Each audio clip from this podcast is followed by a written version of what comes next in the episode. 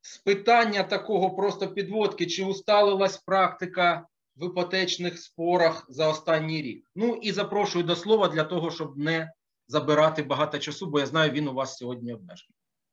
Прошу, Василь Іванович. Доброго дня, друзі. Е, Радий в черговий раз приєднатися. Це вже навіть е, не традиція. Традиція вона якось формалізована. Це вже такий е, звичай. М, е, Звичай зустрічатися. Ну, десь там зустрічалися з якоюсь періодичністю, вона трошки змістилась, але все рівно радий черговий раз поговорити про право іпотеки. А, да, час обмежений, тому, е, звичайно, що і я спробую, тільки мені надайте дозвіл на демонстрацію екрану. Е, Я відразу е, говорю про те, що презентацію свою в загальний чат скину, всі мають можливість, але так для своєї в першу чергу також зручності показати ні, ще не маю.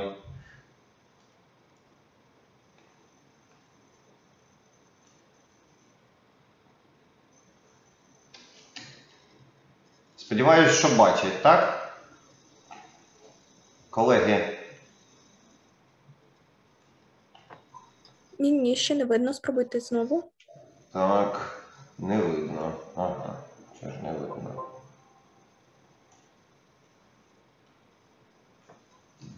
Не хоче. А так. І так не видно.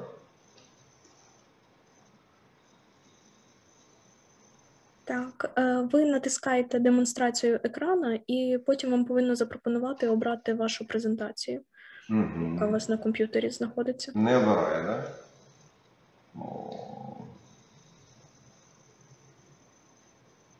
Дивно. Можливо, з чату давайте ми запустимо. У нас в чаті вона вже є. Так, А уже от зараз ми просто демонстрація екрану. проглядаємо Пішла, ваш да? екран. Да, ось о, да. О. Да, є, є, є. І має бути отак, да? І зараз видно. Так, Так, так, є. зараз, да, зараз О. бачу. Е, Прекрасно, що видно. Е, Право іпотеки, куди в нас прямує, що відбулося за цей період. Я ну, з урахуванням, що ми в нас все-таки планувалось двоє, орієнтувався на те, е, показати певний зріз того всього, що відбувалося. Ну, як на мою думку, що вплинуло на право іпотеки, куди воно прямує, які тенденції, що можна побачити.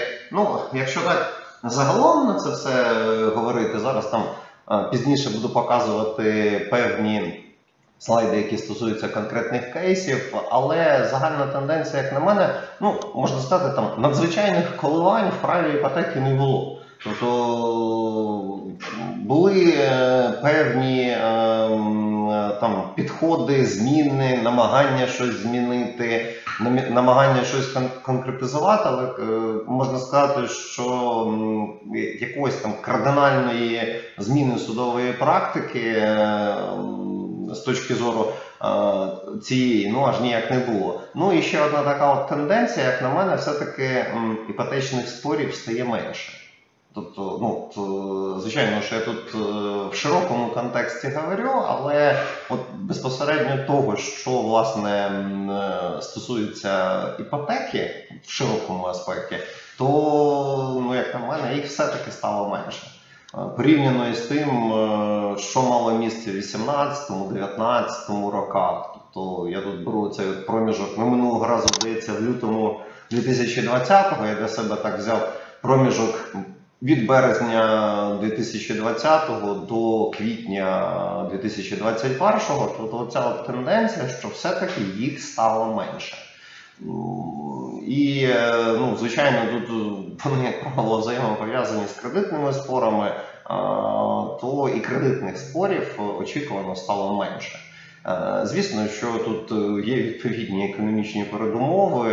Ну, Можна по-різному все це оцінювати, але реально їх менше. Ну давайте потрошки, враховуючи, що будучи обговорення питання відповіді, що відбувалося. Ну, один із кейсів, які я ілюструю, це Велика Палата розмежовувала Чим відрізняються акції ОНРМ, акції персонам, позов про звернення стягнення предмету іпотеки і позов про стягнення боргу за основним зобов'язанням, можна сказати, що якщо на цю проблему дивитися, я її так спеціально окремо виніс е, в якості слайду, тому що періодично, ну особливо там е, судів нижчих інстанцій, це питання виникає в контексті е, співвідношення цих позовів, хоча з точки зору і доктрини, і от позиції Великої Палати, вони е, звичайно що відмінні. На що це впливає?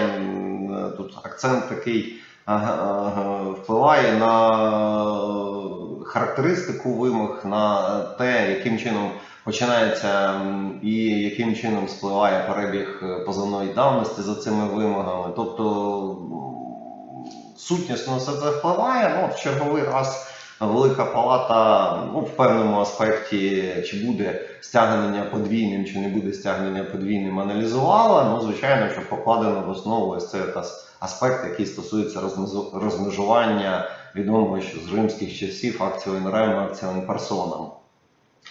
Другий кейс, е, він також, ну, на жаль, періодично трапляється, тому я знову ж таки, хоча проблема відома досить таки давно, е, чи є майновий поручитель, е, така термінологія, яка вживається в законі України про іпотеку, тотожнім поручителю, який е, є стороною договору поруки.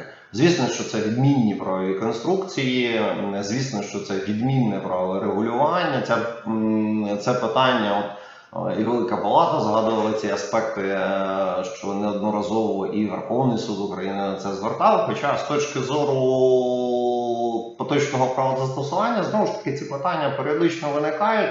Тому я е, так от в черговий раз звертаю увагу, що це відмінні правові конструкції. Тут можна достатньо таки довго розмірковувати, що порука це е, вид е, так званого особистого забезпечення, іпотека це речовий вид забезпечення, тому що кредитора цікавить певна майнова цінність. Звісно, що в такому контексті і проводила розмежування, в тому числі і Велика Палата, тому черговий раз е, ілюструє, що ці конструкції є е, сутнісно і за нормами, звичайно, що відмінними. Звісно, що е, тут е, очевидна влада законодавчої техніки використання цієї термінології, яка наштовхує, що це все таки все таки порука. Хоча ми з вами прекрасно розуміємо, що це аж зовсім не так. Е, Ще один от цікавий аспект, я не дарма так на нього звертаю. Ми про рецесорний позов будемо декілька разів ще говорити е, в цій презентації. Достатньо цікавий підхід зайняла Велика Палата. Там е, вимога була е, про витребування майна з чужого незаконного володіння, і було заявлено також позов про визнання недійсним договору іпотеки, рецесорний позов. І в цьому контексті звертаю увагу на ті формулювання. Звичайно, тут для Дмитра Анатолійовича залишив більше місця для коментаря. От е, це здається, він доповідачем був у великій палаті. Е, Подивитися на це все з точки зору власне рецесорного позову, з точки зору наявності порушення прав і інтересів е, в цій ситуації, але звертаю увагу, що при витребуванні Велика Палата акцентувала на те, що е, визнання недійсним е, іпотечного договору не є необхідним. Ну, звісно, а, якщо ми дивимося на такий речевий позов, як е, витребування майна чужого незаконного володіння, тут мета очевидна повернути річ у володіння.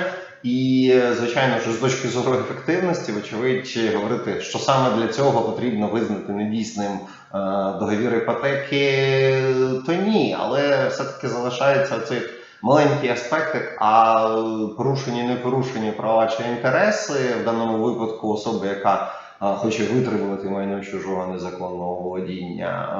Тобто тут достатньо цікавий аспект. Ну, сподіваюся, на наступних читаннях він до нас приєднається, і ми тут оцю дискусію, звісно, що продовжимо.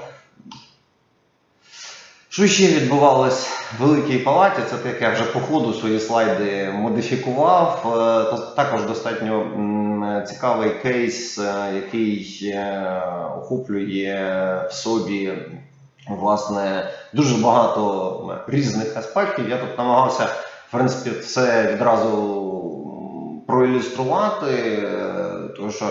Якщо я не помиляюсь, саме цю справу передавала наша колегія з касаційного цивільного суду. Тут дуже багато питань ми ставили і про юридично значення повідомлення, і вади юридично значимих повідомлень, і чи породжуватиме в контексті статті 38 закону України про іпотеку недійсність, чи зумовлюватиме все-таки такий правовий наслідок, як е, відшкодування збитків. Ну, в принципі, тут е, велика палата дуже багато відповідей е, на різноманітні аспекти ось цих от питань подавала. Я тут невеличкий, звісно, що тільки фрагмент ілюструю. Зокрема, той, який стосується недійсності або відсутності недійсності, акцент на тому, що був правовий наслідок е, такий передбачений законом, саме як відшкодування збитків. І тут, якщо я не помиляюсь, ті висновки, які були зроблені касаційним цивільним судом, е, були підтримані великою палатою. Ну знову ж таки, тут певний момент е, хотів залишити для Дмитра Анатолійовича, те, що в нього в цій справі була окрема думка. Тут е, варто було подивитися на це трошечки з іншої сторони. Ну, знову ж таки, сподіваюся, що до нас долучиться, можна було продовжити ці е, коментарі. Так, що ще відбувалося? Так, це вже ілюструю постанову Касаційного цивільного суду. Позов про визнання права іпотеки та звернення стягнення на предмет іпотеки, е, причому предмет іпотеки перебуває в спільній частковій власності. Відповідачі е, були не всі співвласники. Е, Касаційний цивільний суд звернув увагу, що е, мають бути всі. Е, Як співвідповідач, один із співвласників не був залучений, і звичайно, що це зумовило власне відмову з інших мотивів, але звичайно, що звертаю увагу на цю от належність е, осіб, які мають відповідати в позові е, про визнання права іпотеки та звернення стягнення на предмет іпотеки, яка обтяжена ось цією множинністю обумовленою спільною частковою власністю. Так, що відбувалося із частиною 4 статті 36? Е, Спочатку нагадую так перед, перед історією Касаційний господарський суд е, передав е, на Велику Палату відступити від висновків Касаційного цивільного суду. Певний період часу ці спори, які стосувалися застосування частини 4 статті 36 закону України про іпотеку в двох юрисдикціях, це цивільна і господарська, вони не розглядалися. Після цього ту справу, яку передала Велика Палата, вирішила не в контексті статті 36. І е, я вже думав, що ці спори трошки розблокуються. Ну, от один із варіантів, яким чином е, КЦС е, після Великої Палати розглядав ці спори. Е, Проте, от я вже ілюструю, буквально там десь через тиждень в кінці 2020 року Касаційний господарський суд черговий раз передав на розгляд Великої Палати справу, яка стосується частини 4 статті 36. Вона, якщо я не помиляюсь, по крайній мірі на сьогодні не розглянута. От ті питання, які ставляться перед Великою Палатою, і ті постанови від е, касаційного цивільного суду, від яких, е, в принципі, касаційний господарський суд поставив питання щодо відступу. Тобто тут от питання по частині 4 статті 36 воно залишається відкритим. Хоча, звісно, що норма досить таки цікава. Питання цікаве, питання цікаве щодо нової редакції цієї норми. Тобто тут дуже багато про що можна говорити. Ну, е, тут, тенденція такої якоїсь невирішеності залишається. Так, що ще відбулося? Ну, як на мене, це дуже важливе значення має стосовно визначення того, яким чином саме має формулюватися е, позов стосовно припинення визнання е, права іпотеки припиненим чи про визнання відсутності права іпотеки. Постанова вона безпосередньо стосувалася припинення можливості припинення поруки після рішення суду. А, Проте Велика Палата от, е, в цьому аспекті вирішила е, трошки розширити свої висновки, і в тому числі звернула увагу і е, на книжне володіння, і проаналізувала, яким чином е, який е, спосіб захисту буде ефективний, тому що ми всі прекрасно знаємо, що дуже часто в аспекті права застосування е, пред'являють різноманітні вимоги, там договір припинити. е, От, е, різні формулювання можна зустріти. Тому я особливо так звертаю увагу на цю постанову Великої Палати, яка стосується власне, хоча й поруки, але в ній висновки містяться власне важливі щодо припинення іпотеки або визнання відсутності права іпотеки. Ну і е, знову ж таки, Велика Палата звертає увагу на принцип процесуальної економії, тобто акцент ну, з урахуванням власне тієї справи, яка переглядалася Великою Палатою, то е, що все має вирішуватися в одному провадженні.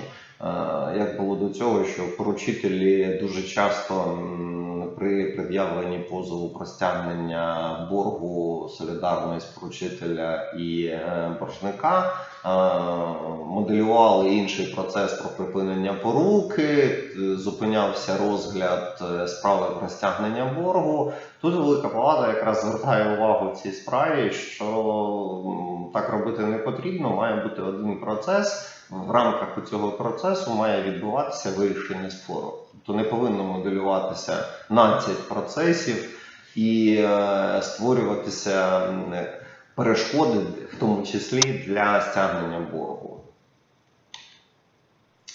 Так, що далі відбувалось? Тут, тут уже, в принципі, е, все достатньо таке свіженьке.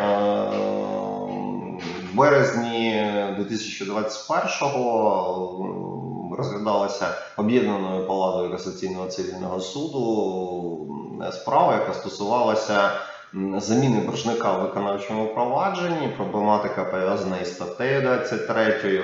Я якраз ілюструю ось цей висновок об'єднаної палати касаційного цивільного суду, де е, замінили боржника у виконавчому провадженні е, по виконанню звернення стягнення на предмет іпотеки. Були е, висловлені різні підходи, і звичайно, що справа.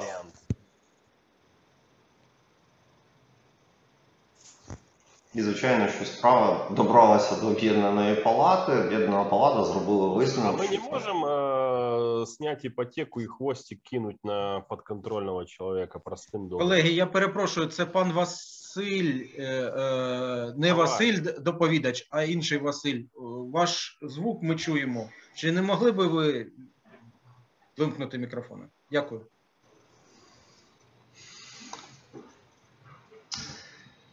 Так, про 23 сказали. Ага, от достатньо цікаве питання. Я хоч і назву Так, слайд треба буде уточнити. пацанами.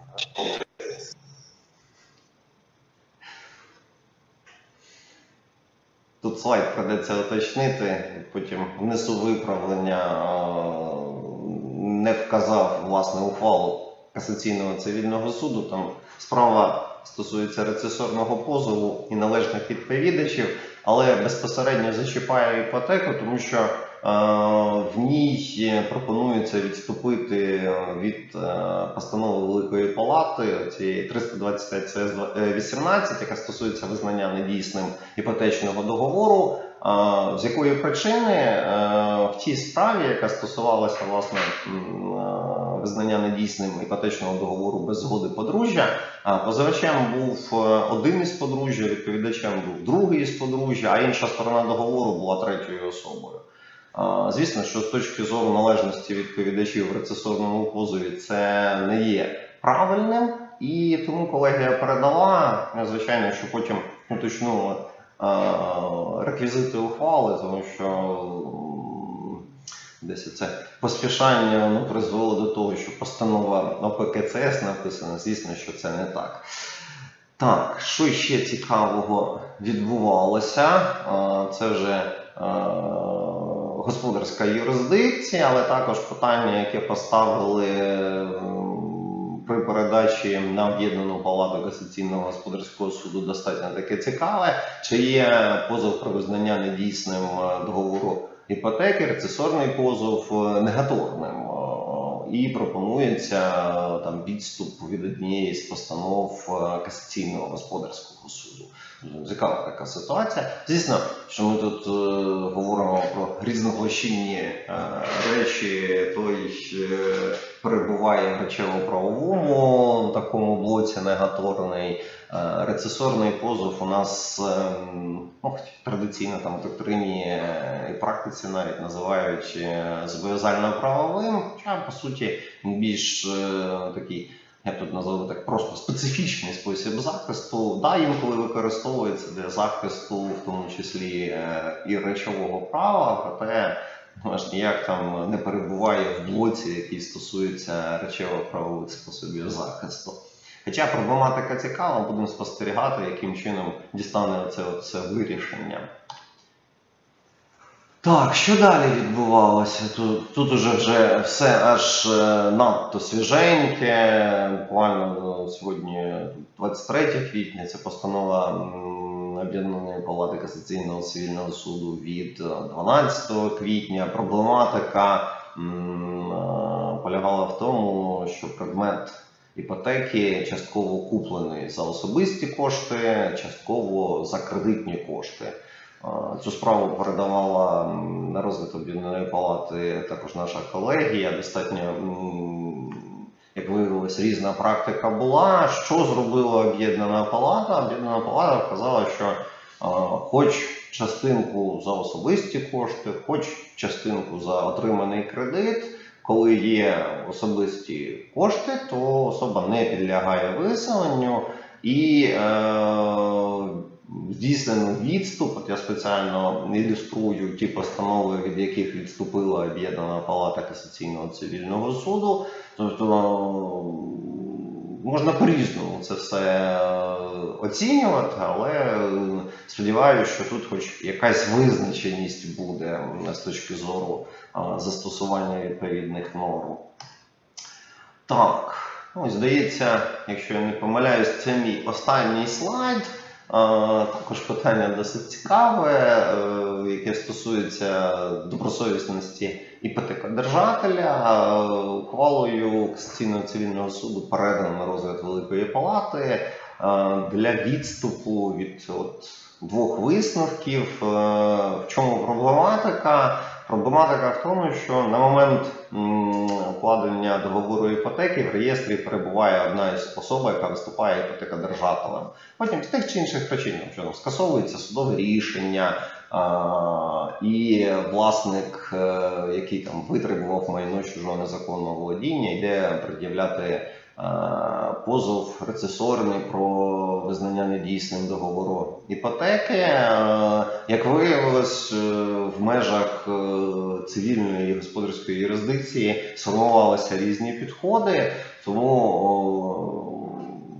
було ухвалено е, передати на розгляд Великої Палати. Проблематика достатньо цікава, наскільки тут е, реєстр відповідає е, даним, наскільки повинні враховуватися принципи добросовісності. Ну, Якщо я не помиляюсь, там десь схожу тематику обговорювали на різноманітних форумах. Е, Тут от така тенденція того, що все-таки питання залишається, тому, звісно, було вирішено передати. Хоча так особисто на мене дивитися, звичайно, що тут відсутні будь-які е, підстави для визнання договору іпотеки недійсним.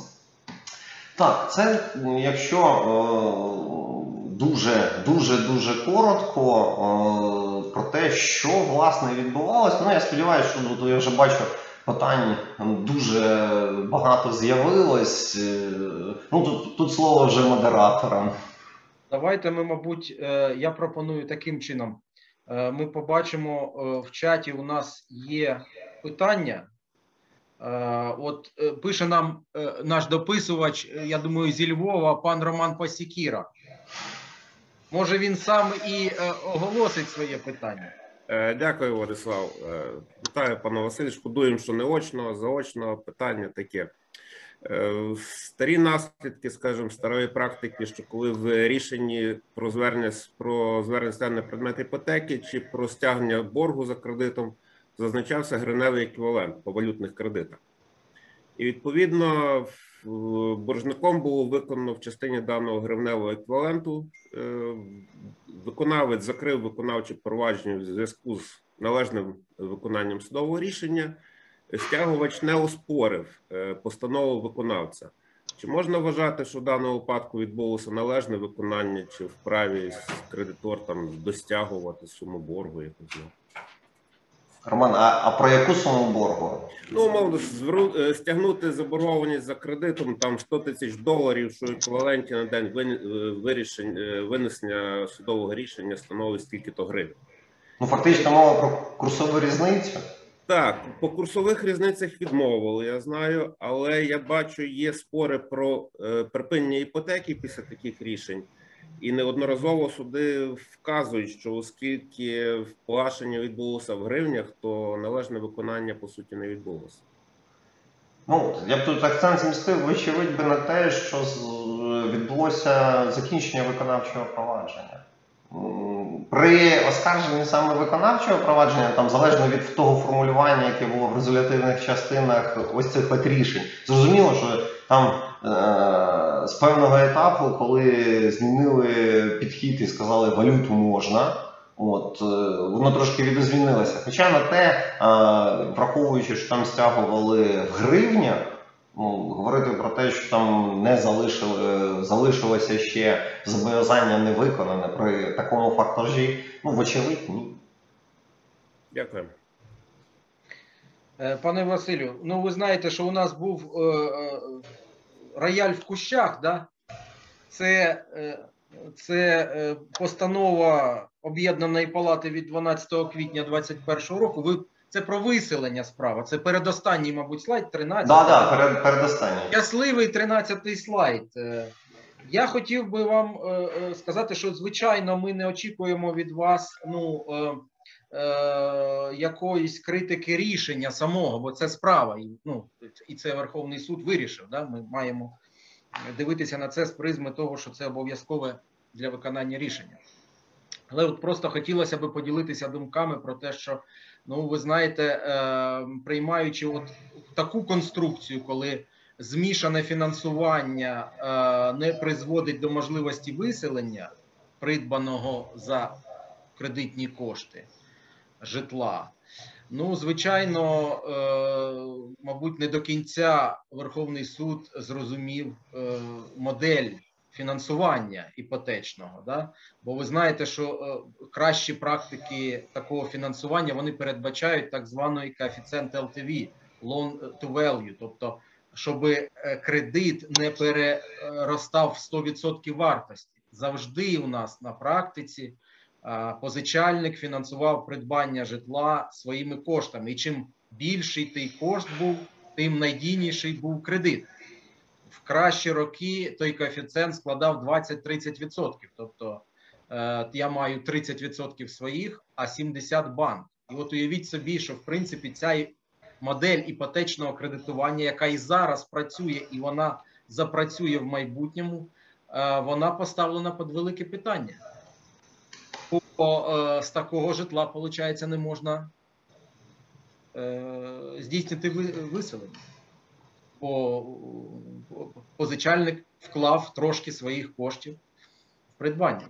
І оце, оце проблема, я думаю, ми побачимо розвиток її. Ми не любимо говорити про виселення, це не зовсім така цікава юридична проблема, все ж таки. Да? Вона моральний має аспект. Менше з тим, це питання фактично ставить, ставить знак, е, е, е, питальний знак до можливості відновлення іпотечного кредитування. принаймні докине йому негативних моментів. Ну і в цьому ж рішенні сформульована цікава ситуація про те, що е, е, придбання частки в праві за кредитні кошти також е, унеможливлює виселення, бо буцімто частка не є об'єктом.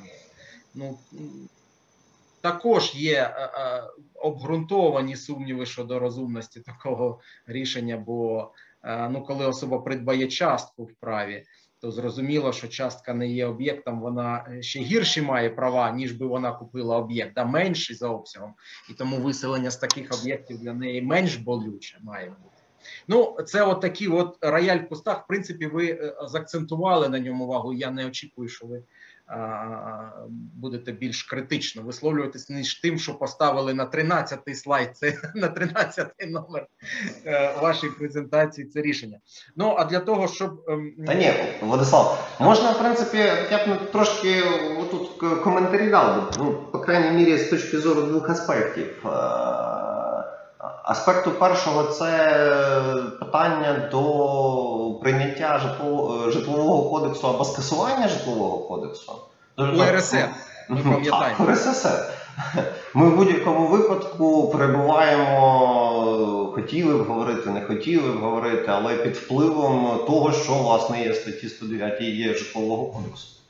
Тобто, ну, якщо ми самі собі поставимо ствердно, е, то точніше питання, е, якщо вкладалися частково кошти, а вживається формулювання кредитні, то він за які? ж Ну, от, це які, от, да. питання до всіх, відповідь за які? Тобто тут питання, ну от як на мене, цей законодавчий аспект він має дуже важливе значення, тому що е, допоки ми перебуватимемо під впливом житлового кодексу УРССР, звісно, я б так навіть сказав би, е, тут е, питання глобально взагалі про виселення. Тому що так чи інакше сфера виселення вона тяжіє над нею нависає дамоковим мечем соціалістичне співжиття відносно застосування ЖК РССР. І другий, і другий момент е, відносно ось цього кейсу, який був е, на розгляді е, об'єднаної палати, це власне наукові висновки. Тут практично всі ті, кому направляли запити в НКР, якщо я не помиляюся, надали відповідь, що за такої ситуації виселення неможливе. Тобто, от два таких от моменти. Можна продовжувати ще й третій момент е, дискусію пов'язану із тим, що частка в праві спільної часткової квартири от різні речі. Е, Відносно допустимості передачі в іпотеку власне частки спільній частковій е, власності без її видів, е, придбання е, або там в особи є частка в праві спільної часткової власності, одна друга, отримується кредит і придбається в іншого співвласника інша частка, одна друга. Тут е, питання того, що купується, знову ж таки, ми так чи інакше пов'язані із е, 109 ЖК. Тобто хотіли б ми про це говорити чи не хотіли, але тут е, дуже велике законодавче питання, яке е, ну скільки тут років в Україні, а воно до сих пір знаходиться в тому самому стані, в якому було. Ну, Тобто можна- вирішення пропонується в тому контексті, що ми маємо визначити, чи соціалізм ми будуємо, чи капіталізм. Не зовсім так, але проблему законодавчу проблему із виселенням і взагалі з регулюванням. А Чи варто мати ЖК, коли на марші е, рекодифікація ЦК, поєднання цього всього. Ну і далі там можна обговорити. Чи варто мати СК, коли тут рекодифікують і все об'єднують. Ну тобто дуже в принципі е, багато питань, про які можна говорити і ставити. Тут е, я так не робив би акцент, що тільки питання суду і впливу суду на кредитування, яким чином буде е, ринок іпотеки розвиватися, яким чином кредитування. Тут не тільки питання в цьому. Я вам дякую. У нас є ще запитання від глядачів. Е, Я от бачу пан, пан Олександр Курочкін. Скажіть, будь ласка, що з співвідношенням статті 12 про іпотеку в частині недійсності правочину про перехід права власності до третьої особи та 23 щодо набуття права та прав та обов'язків іпотекодавця. Зараз практика розділилася. Якщо просиш визнати правочин недійсним, то суд відмовляє через неналежний спосіб захисту. Якщо подаєш позов про звернення на іпотеку, то суди застосовують 23 і вказують, що останній власник є належним відповідачем. Питання: як буде в подальшому практика розвиватися? Питання в контексті незаконного виведення іпотеки, коли реєстратор чи нотаріус зняв іпотеку, Е, наприклад, на підставі підробленого судового рішення. А кредитор не оскаржив рішення державного реєстратора про припинення іпотеки на момент угоди в реєстрі не було ніяких записів іпотечних чи заборони. Отаке питання ставить нам пан Олександр. Тобто про слідування іпотеки, про е, нікчемність через статтю 12. От.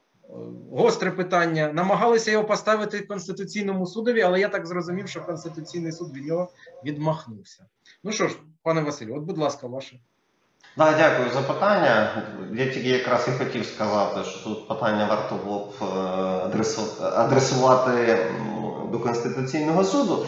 От е, яким чином буде все розвиватися? Ну ми всі ж прекрасно знаємо, що рішення Конституційного суду є обов'язковим, в тому числі з точки зору їх застосування в практиці Верховного суду. Е, По суті, того, що про що питається, Велика Палата в 2019 році е, змінила підхід, каже, негаційний позов, позов про визнання недійсним нікчемного правочину є недопустимим. Е, Нікчемність має констатуватися в мотивувальній частині. В позові такому має бути відмовлено з точки зору того, що це неефективний спосіб захисту. Залишається звернення стягнення. Звернення стягнення 23 повинна працювати. Тобто, за яких виключень з урахуванням рішення Конституційного суду 23 не повинна працювати. Тут вмикається дуже багато інструментів, як я їх називаю, інструменти. Інструменти, в тому числі пов'язані із е, своєчасним застосуванням позовної давності заявленням відповідної заяви про застосування і е, вирішення питання щодо застосування, оскільки всі ці от ситуації, які описуються, вони так чи інакше відбуваються ну, через дуже значний проміжок часу. На що впливає те, що не оскаржене. Там, там ще здається, одна частина була щодо рішення реєстратора сутнісно, як на мене, нічим. Останній 23 закону України про іпотеку. Ну це так, як коротко, нікчемність, е, позов про нікчемність недопустимий. Ну цей підхід, я так сподіваюся, що він не буде змінений з точки зору, в тому числі і процесуальної економії, це зайва вимога. Звісно, що з точки зору питання сплати судового збору за вимогою про звернення стягнення, ну. Ну, з точки зору процесуальної економії, це точно зайва вимога. Ну, якщо коротко, то так. От саме можна я ще позловживаю трошки правами Будь ласка. організатора і задам ще питання, яке е, теж є дуже актуальне в контексті. Дві хвилини залишається. Добре, коротко дуже. Велика частина спорів про скасування так званих рішень реєстраторів по 37 статті закону про іпотеку. Довго мучилися способом захисту. Велика палата сказала, що треба скасовувати запис. Потім змінився стаття 26 закону про державну реєстрацію. Написав наш законодавець, що треба одночасно визнавати право або припиняти право, і відповідно е, реєстратори не мають права реєструвати, скажімо так, здійснювати реєстраційні дії по судових рішеннях, які просто скасовують рішення реєстратора. Але велика частина таких позовів вже знаходиться на стадії апеляційного, касаційного провадження чи розгляду по суті. Чи не вважаєте ви, пане Василю, що тут суд мав би застосовувати статтю 5 ЦПК і самостійно в такій ситуації застосовувати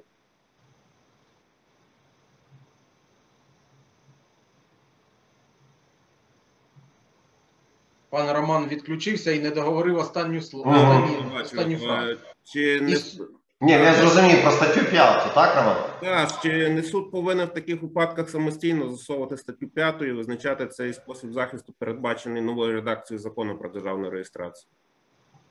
Ой, я на це все. Ну, це особиста думка. От я спеціально так на цьому акцентую увагу. А, от декілька моментів. Тож дуже добре, що це питання поставили. А, якщо коротко, а, я за ефективність.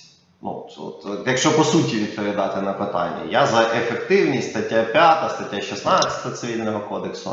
Ну, мене більше хвилює другий момент. Мене дивує, чому знову ж таки все це регулюється в статті 26 закону України про державну реєстрацію. Ну тут, от, от, тут акцентую увагу, що це особиста думка. Чого воно взагалі там регулюється? Ми говоримо про е, належні і ефективні способи захисту цивільних прав і інтересів, які містяться в публічно-правових публічно-правовому законі, які стосуються технічних аспектів ведення реєстру. Ну, Я б на це більше звертав увагу. Тобто ми говоримо, звичайно, що реєстратор е, банально повинен виконувати рішення суду. А на що принципово вплине? Е, Яка е, позовна вимога буде сформульована рішення, запис, е, державна реєстрація? Ну, ну дуже багато можна вимог. Ну мене хвилює більше тільки оцей аспект. Ми, вочевидь, переносимо все ось це цивілістичне на певну таку от технічну складову. А чи виконає це рішення суду державний реєстратор? Вочевидь, так бути не повинно. Ну, якщо по-простому, ну, має бути ну, з точки зору припинення іпотеки, наприклад, який належний має бути позов. Позов про припинення іпотеки. Позов, е, якщо іпотеку не визнають або оспорюють, який, яка вимога має бути належна? Про визнання права іпотеки. Ми ем, ну, в першу чергу знову ж таки тут піддалися ось цьому ефекту, який стосується впливу законодавця. Він технічні норми помістив. Після цього ці технічні норми почали впливати е, на захист або не захист е, цивільних прав або інтересів. Ну, вочевидь, так бути не повинно. Ну, тобто Тут е, глобально, ну з точки зору, наприклад, оновлення цивільного кодексу, ну вочевидь, що це все треба змінювати. Так бути не повинно. Не повинно, що десь там е, в 12 статті закону про державну реєстрацію для суду встановлюють, як має формуватися, формулюватися резолютивна частина рішення суду. О, яким чином відновлювати це все? Ну, вочевидь, ні. Ну, от, е, я так розумію, що під впливом цього ось ця справа, яку я ілюстрував, е, яка стосувалася припинення поруки, де Велика Палата спеціально звертає увагу на належність способу захисту. Е, Припинення іпотеки чи визнання відсутності, визнання права, визнання відсутності права іпотеки. Тобто я, так розумію, що це якраз під цим впливом було зроблено. Ну, ну, не, не, повин, не повинно, як на мене, в такому от руслі рухатися. Ще, звичайно, проблематика цікава. Так, ну що, е, колеги, пане Роман, ще є у вас е, можливість зловжити один, один раз питанням? Чи вже будемо відпускати, пане Василь? Владислав, якщо можливо, можу, можу я висловитися з деякого питання. Це пан Віталій Яцко, да? Хоче до нас Так, вірно, вірно, да. Е, е, Пане Василю, є у вас ще 5 хвилин? Чи ми вас Так, да, да, чекаю, чекаю питання. Будь ласка, пане Віталію, тільки е, якщо можна, е, вімкніть камеру, бо ми вас не бачимо. Чомусь я її намагаюсь вімкнути, а пише, що хост. Ну добре, давайте ми вас чуємо. Давайте, щоб не час не забрати. Е, питання щодо виселення з житла, яке було придбано за рахунок кредиту. Ну, на моє переконання, в мене була така справа, яка була вирішена Верховним судом ще в 2019 році. На моє переконання, якщо в статті 109 житлового кодексу написано за рахунок кредиту чи позики банку, то навіть якщо доля е, цього кредиту там хоч хоч 10 гривень, то це вже все одно е, вважається, що придбано за рахунок. Тобто е, участь е, неважливо в якій часті участь кредиту в придбанні була придбана. Ну і шановні колеги, е, я думаю, вам буде цікаво. Хочу повідомити, що е, було відмовлено також у виселенні осіб. І мною було подано е, скаргу до Європейського суду ще в 2019 році Тому будемо чекати, що на цю позицію скаже Європейський суд, якщо, врешті-решт, він дійде до вирішення цього питання. Дякуємо, пане Віталію. Будемо очікувати, як будете мати рішення е, через АПУ. Будь ласка, через комітет цивільного права повідомте нам, і ми, я думаю, що зможемо присвятити цьому окремий захід або частину його для того, щоб з'ясувати цю практику, що Європа думає про наші проблеми висловлення. Да, де, де тут баланс інтересів буде? На чому боці? Звичайно, звичайно. Так, ну що, е, колеги, я думаю, що ми будемо е, дякувати Василю Івановичу. Е, Ваша честь, нам в черговий раз було дуже приємно з вами мати справу на іпотечних читаннях. Будь ласка, бажаємо і нам, і вам, щоб наступні читання у нас проходили вже в форматі принаймні е, спліт, коли частина людей буде в залі, і ми можемо побачити один одного. Але в будь-якому разі, навіть якщо це буде в онлайн, головне, щоб це не було в окопах, Василь Іванович. Бо часи е, е, складні, а іпотечні стовпи вічні. В будь-якому разі, навіть там, я думаю, що ми зможемо знайти е, привід для того, щоб поспілкуватися, але б не хотілося. І е, на цьому першу частину я пропоную тоді е, е, закінчувати. Ще раз передати вітання його честі Дмитру Анатолійовичу Гудимі, який не зміг приєднатися, на жаль. Але на наступний раз ми його точно запрошуємо. Е, якщо він дивитиметься сьогоднішній наш виступ. І будемо плавно переходити до м, наступної частини. Зараз друзі, дякую. Я з вами прощаюсь. Гарних іпотечних читань. на все добре і здоров'я. Дякую. Дякую.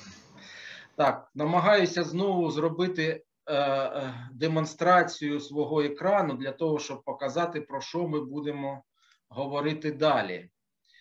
Так, спільна наша трансляція. Ось ви бачите в цій спільній трансляції. Маю надію, що вже бачите.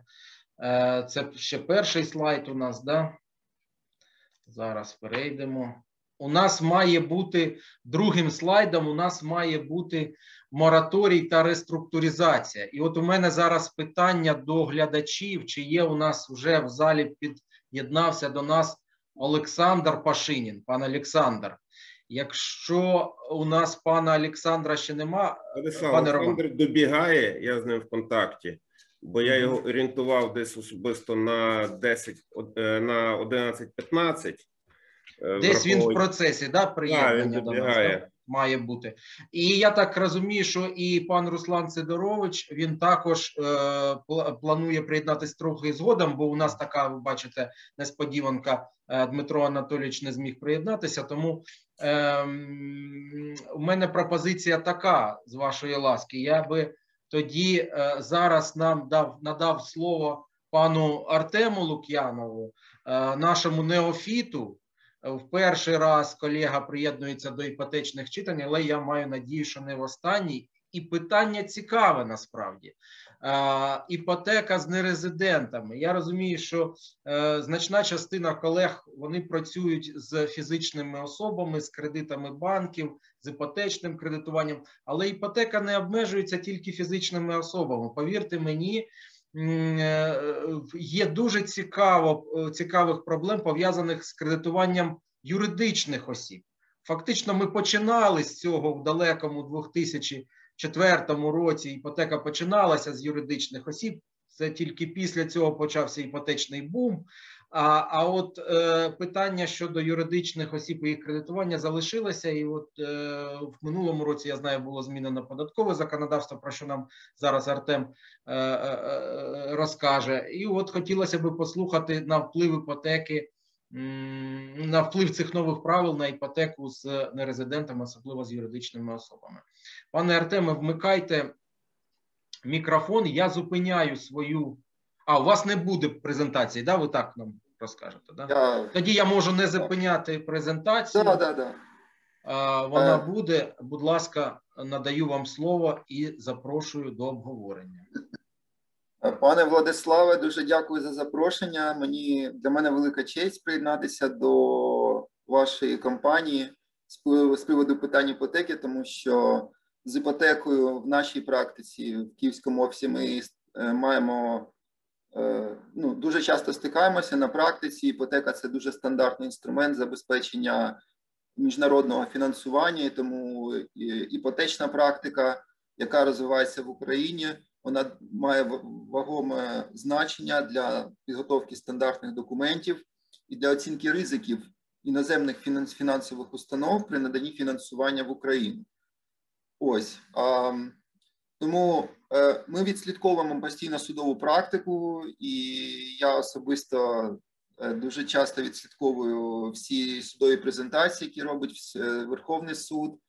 Е, Також слідкую за активністю в соціальних мережах і підписаний на багатьох е, багатьох груп щодо судової практики і відслідковую пана Романа Пасікіру дуже часто читаю. Він доволі такі цікаві судові кейси знаходить і ділиться зі всіми. Тому, пане Романе, дуже вам дякую.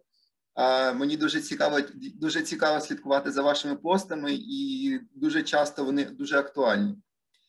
А, Щодо сьогоднішньої моєї теми, звісно, здавалося б, так, податкові питання, іпотека це зовсім взагалі паралельні, паралельні світи, які за великим рахунком повинні пересікатися або взагалі не пересікатися, або пересікатися дуже в таких е, мінімальних е, питаннях, наприклад, коли там звертається стягнення на іпотеку та отримається дохід, як його оподатковувати, наприклад. Але цього разу зміни, які були прийняті минулого року і набули чинності е, в січні цього року, е, мали прямий вплив на іпотеку та на міжнародне фінансування загалом. Мова йде про нові правила реєстрації іноземних юридичних осіб як платниками податку на прибуток в Україні. Е, До недавнього часу питання реєстрації іноземної юридичної особи як платника податку на прибуток ніколи не ставилося. Е, Платниками податку на прибуток завжди були постійні представництва.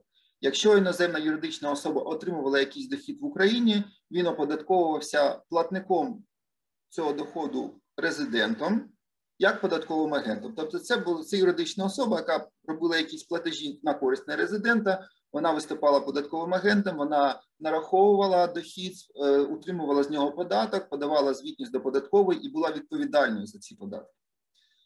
З цього року підхід дещо змінився. Тепер е, податковий кодекс визначив, що юридичні особи нерезиденти в певних випадках повинні ставати на облік як платники податків. Зауважу, раніше це були або юридичні особи резиденти, хто був відповідальний за подат... за нарахування податків, або постійні представництва в Україні, то тепер це безпосередньо не резиденти.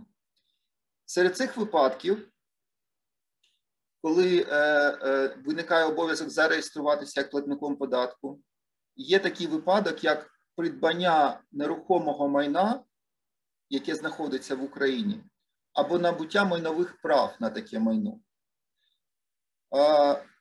Це новела.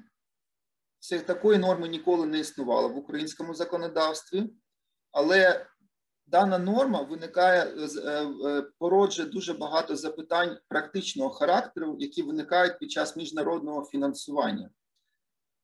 З огляду на наступне, Е, взагалі історично, і я так пам'ятаю, завжди мене в університеті навчали, що іпотека загалом це є майнове право, тому що це право, яке пов'язане з майном. Наприклад, іпотекодержатель має право у разі невиконання зобов'язань, які забезпечені іпотекою, звернути стягнення на це майно. І Дуже довгий час в законі про реєстрацію речових прав на нерухоме майно іпотека визначалася як майнове право, яке підлягає державній реєстрації. Тому, з одного боку, з однієї сторони, вибачаюсь, е, отримання набуття укладення договору, іпотечного договору з нерезидентом породжує цей обов'язок стати нерезиденту на облік податкових органів. Проте, е, якщо я не помиляюсь, пан, пан Владислав, поправте мене, е, минулого року набули чинності зміни в закон про державну реєстрацію речових прав на нерухоме майно, яке виключили поняття іпотеки з переліку майнових прав. І іпотека залишилася обтяженням, яке підлягає державній реєстрації. Е, Тому е, з практичної точки зору наразі існує певна правова невизначеність е, з питання, чи є укладення договору іпотеки з нерезидентом, чи є це передумовою для реєстрації цим нерезидентом в податкових органах України. Тому що з одного боку це може бути майнове право, тому і тоді треба, треба реєструватися, але з іншого боку, це можна вважатися не майнове право, а обтяження, і тому формально реєструватися не потрібно. Ця правова невизначеність створює певні е, ризики для е, міжнародних іноземних банків, тому що для них питання податків і введення якогось податкового обліку чи реєстрація платниками податків в інших юрисдикціях, де вони не знаходяться. Е, Це завжди е, ризик, який вони дуже е, бережно, ну, на англійському carefully, дуже бережно до цього ставляться. І для них стане стає питання одразу, які податки вони повинні платити в такому випадку, якщо вони потрібні, їм потрібно зареєструватися. І друге питання: чи їм потрібно буде підтримувати якийсь там офіс, чи наймати якогось консультанта, який буде подавати податкову звітність з таких податків, які вони зареєстровані. Щодо питання податкової звітності, це інша тема. Е, Ми в- в- внутрі нашої, нашої практики та з податковими юристами проговорювали це питання. Відповіді однозначної нема, так само, як і у податкових органів немає відповіді на це питання. Це питання наразі вирішується. От. Е, Тому це такий невеличкий лік- лікбез, так сказати, е, з цього питання. І в мене питання до учасників е, круглого столу іпотечних читань. Е, Як ви вважаєте, іпотека це є майновим правом, чи це все ж таки не майнове право, а обтяження? Колеги, давайте таким чином. У нас є чат, да? От е, проведемо просто простий, е, простий онлайн опитування. Ті, хто вважають, що іпотека це речове право, ну, майнове право, речове право. Да? Поставте плюсик. Ті, хто вважають, що іпотека не речове право, обтяження за своєю суттю, не так, як зараз в реєстраційному законі сказано, а от по суті своїй. Поставте мінус. І ми після цього у нас тут е, в онлайн зараз е, е, глядачів, навіть можу сказати скільки, ну більше 30. Е, е, Тобто якась репрезентація вже буде. Да? І ми зрозуміємо, як люди підходять до цього питання наприкінці е, сьогоднішніх читань. Тобто, якщо ви вважаєте, що іпотека це речове право, ставте плюс. Якщо вважаєте в чаті, Якщо вважаєте, що е, це обтяження не речове право, не майнове право, ставте мінус. Я вже почуваюся як Савік Шустер, знаєте, який повторює там, що робити кому. Да? Плюсик, мінусик. А, я би поставив плюс через рисочку мінус.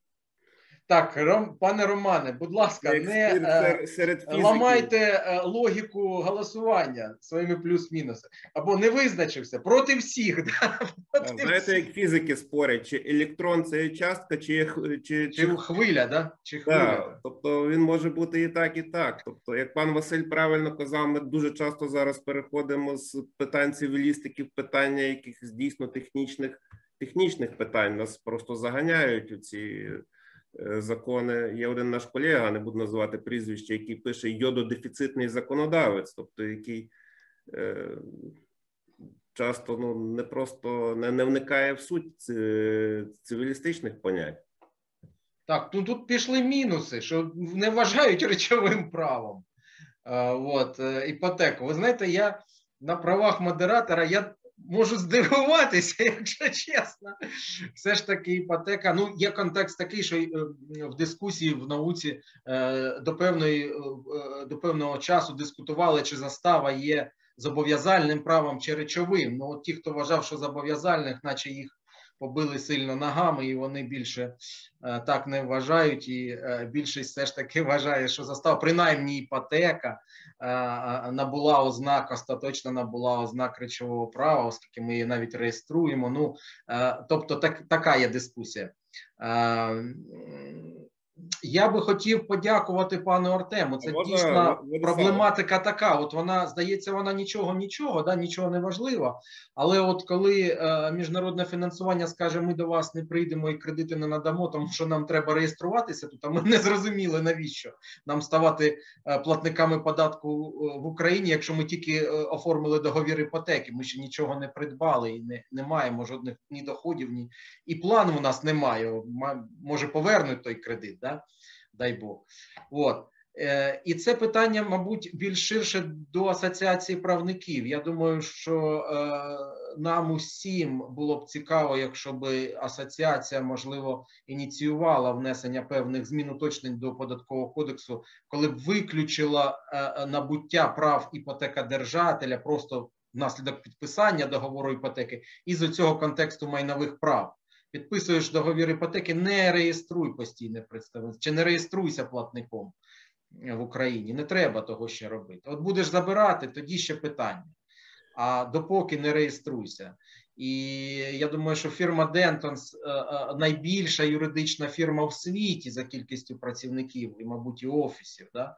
Нам дуже приємно, що пан Артем е, знайшов час і е, е, зробив нам такий інсайт, е, щоб зрозуміти, ось як воно відбувається в міжнародному фінансуванні, ось які є проблеми. Треба було б, щоб асоціація правників то разом з комітетом, мабуть, податкового права сконтактувати і подати це питання парламентарям нашим, е, членам парламенту. Владиславе, дякую. Е, З приводу там змін законодавства, я допускаю, що це така доволі складна процедура буде. Але якщо це можна, наприклад, було б вирішити на рівні податкової, щоб податкова видала своє податкове роз'яснення, да, от в базі податкових знань ЗІР.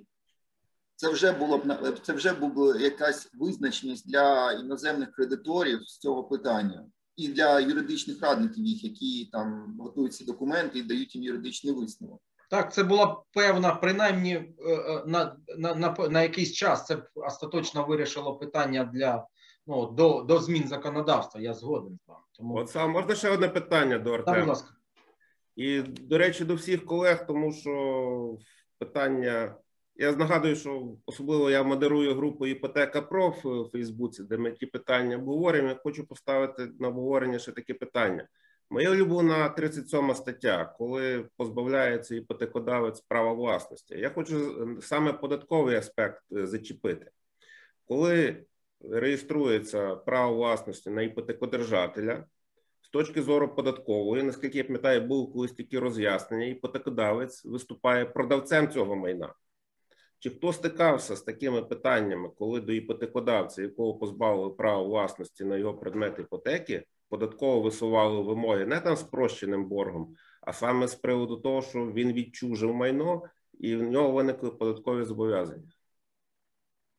Ну, це, пан Роман, для фізичних осіб я не готовий е, коментувати, але для юридичних це було завжди стандартне питання.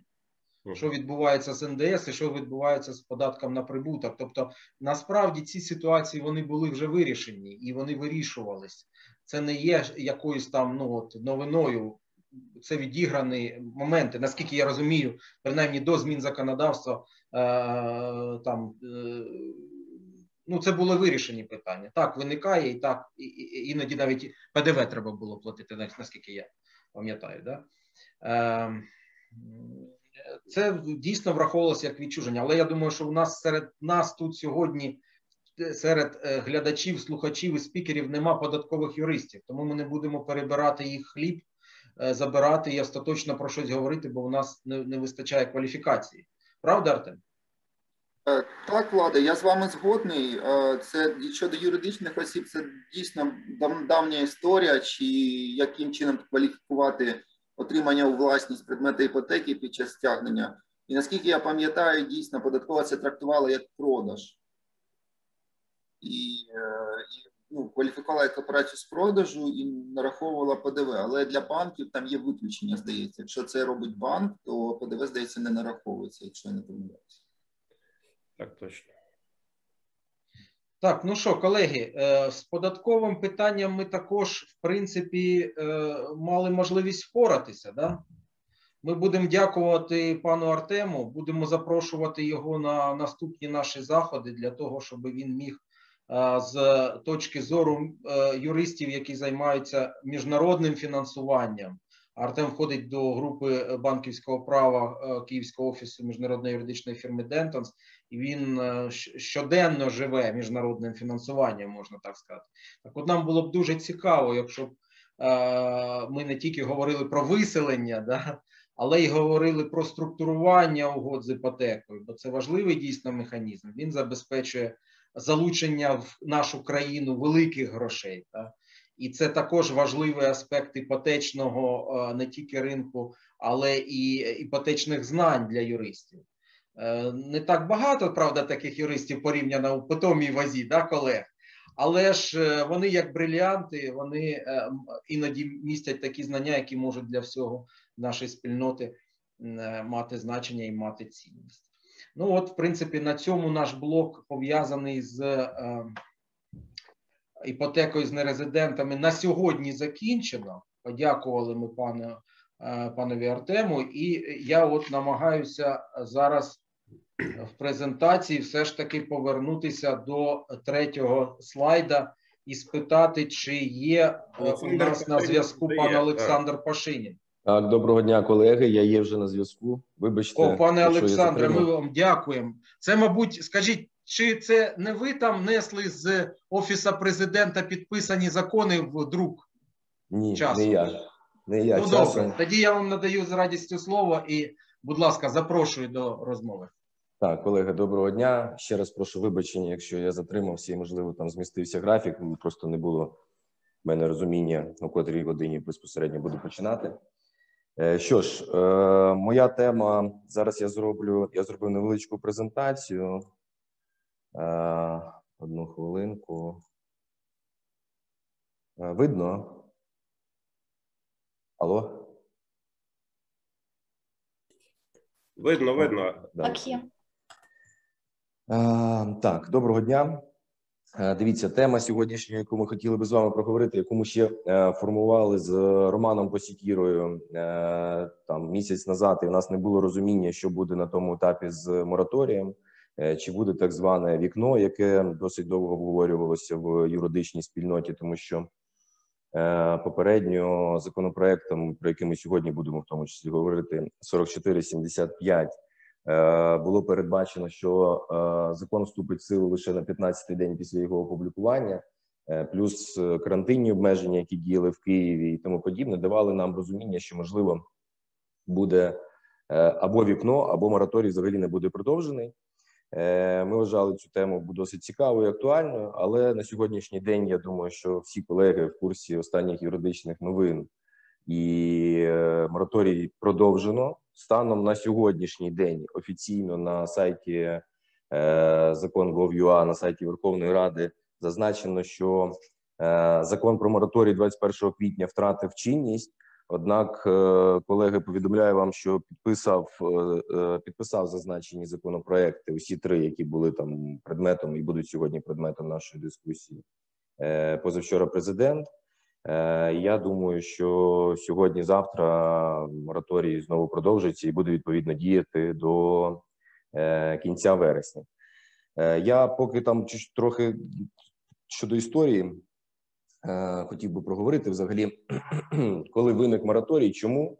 А поки е, так зазначив, я впевнений, що всі вже знають і, як кажуть, стерли зуби на мораторії за сім років. Але тим паче хотів би трошки нагадати, що таке мораторій, і попередньо нагадати, що в 2014 році е, мораторій був введений саме для захисту валютних позичальників у зв'язку із кризою, яка сталася, і відповідно. Е, Такий мораторій мав діяти до 2020 року. В подальшому, е, в 2020-му, здається, в жовтні, якщо мені не зраджує пам'ять, було е, прийнято закон, яким було продовжено е, мораторій до 21 квітня. Е, І відповідно наразі знову продовжено е, такий мораторій. Тому тема, е, яку ми погодили з Романом Посікірою, е, таку цікаву з латині «quo vadis», тобто мораторій, куди ти йдеш, фактично, вона, мабуть, залишається актуальною, тому що е, ну, питання все-таки е, для мене залишається відкритим, чи буде знову продовжено мораторій через 5 місяців. Е, При цьому хочу зазначити, що от, готуючись до сьогоднішніх читань, е, дивився там, е, читав позиції авторів законопроекту 4475, і вони наполягають звичайно на тому, що якраз передбачена зазначеним законом реструктуризація здійснена саме задля того, щоб мораторій не продовжувати. Е, Але в мене є таке бачення і враження, що можливість його продовження у подальшому, в тому числі в ручному режимі, е, досить досить велика. Е, Щодо е, безпосередньо підстав, до яких мораторій не застосовується, так само законодавством вже ну воно стало в цій частині, і немає тут жодного можливо там змісту його нагадувати. Але я просто для того, щоб у нас було більш предметна дискусія у подальшому, вирішив усім колегам підготувати такі невеличкі е, тези. Навіть от нещодавно якраз зазначив е, закон про мораторій, пункт 6, щодо непоширення його на суб'єктів е, закону України про запобігання і протидії корупції, оскільки, незважаючи на те, що закон діє вже майже е, сім років, е, нещодавно стикнулися з такою ситуацією, що нотаріуси в Києві про зазначений пункт вперше чули. Тому так для нагадування всім колегам вирішив його тут зазначити в презентації. І останні цікаві позиції по мораторію, які ми там до сих пір дуже часто і палко обговорюємо, в тому числі в групі, яку модерує е, Роман Посікіра в Фейсбуці, про який він сьогодні згадував, іпотека про Е, це щодо того, що мораторій е, є перешкодою для застосування позасудових способів захисту звернення стягнення на предмети іпотеки. Нагадаю колегам, що об'єднана палата касаційного цивільного суду одночасно, майже з позицією Великої палати, прийшла до висновку, що е, можна звертати стягнення у позасудовий спосіб, передбачений статтею 38, оскільки е, зазначене е, застереження було передбачено відповідно умовами договору і не вважається примусовим стягненням. Однак, у подальшому, майже одночасно, але просто у зв'язку з тим, що вона була пізніше опублікована, е, вийшла постанова Великої Палати, і відповідно на сьогоднішній день це питання зняте. Більше того, воно знято відповідним е, законодавством, про яке ми сьогодні будемо згадувати. Е, Досить цікава позиція е, щодо е, фактичного непроживання е, позичальника. Е, Я вам скажу, що зі свого досвіду досить цікавими є е, база доказування щодо зазначених е, обставин в судовому засіданні. Е, І я думаю, що тут є над чим, і навіть на сьогоднішній день над чим працювати. Е, Багато моментів щодо е, довідок про неоплату за комунальні надання комунальних послуг, за щодо повернення листів за неотримання за адресою е, проживання чи реєстрації позичальника і так далі. Зазначені докази зі свого досвіду. Хочу зазначити, що вони можуть бути е, відповідними е, документами, підтверджуючими, що позичальник не проживає у відповідній е, квартирі, яка підлягає під дію закону України про е, мораторій. Е, Подальшому тоді я пропоную перейти вже до суті безпосередньо новел законодавстві, які я так розумію, що будуть сьогодні-завтра оприлюднені. Найтакий гарячіший закон законопроект, який обговорювали всі. Банківська спільнота дуже багато проводила засідань на базі Національної асоціації банків України. Е, Дуже багато було обговорень серед колег-юристів щодо зазначеного законодавства. Е, Я би тут би хотів би більш детально на саме на цьому законі зупинитися, е, тому що він якраз е, передбачає дуже важливі аспекти, які наразі е, будуть лягати в основу взагалі всіх е, правовідносин пов'язаних з валютними кредитами, які на сьогоднішній день досі досі, досі не погашені, і відповідно е, буде таким, можливо, ну базисним е, для е, подальшого руху в цьому напрямку. Більше того, я думаю, що по цьому закону в тій редакції, який він прийнятий, ще будуть багато досить таких, ну можливо, або будуть внесені правки, або можливо будуть звернення до конституційного суду щодо його взагалі конституційності. І ми сьогодні з вами про це все поговоримо. Перше, те, що ми вже з вами проговорили, цим законом було продовжено строк дії мораторію е, на 5 місяців. Е, І в принципі, ми залишаємося в тих же в тих же позиціях, яких були і перебували. Тому я би не хотів би більш детально зупинятися на цьому аспекті, а поговорити саме щодо реструктуризації заборгованості, яка е, якраз е, буде дуже актуальною і дуже дуже цікавим питанням на сьогоднішній день. Е, Тобто, з банки цим законом зобов'язали провести обов'язкову реструктуризацію валютних е, кредитів в гривні, е, і випадки, передбачені законодавством, коли відповідне е, зобов'язання можуть бути реструктуризовані, це саме що е, існує непогашена е, заборгованість до набрання чинності зазначеного закону. До зазначених е, кредитних правовідносин раніше не було застосовано вже реструктуризацію, тобто він не був переведений у е, національну валюту.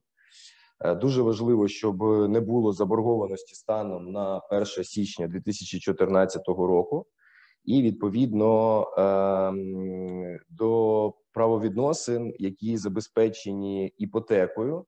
Тут що цікаво, що крім прошу звернути вашу увагу.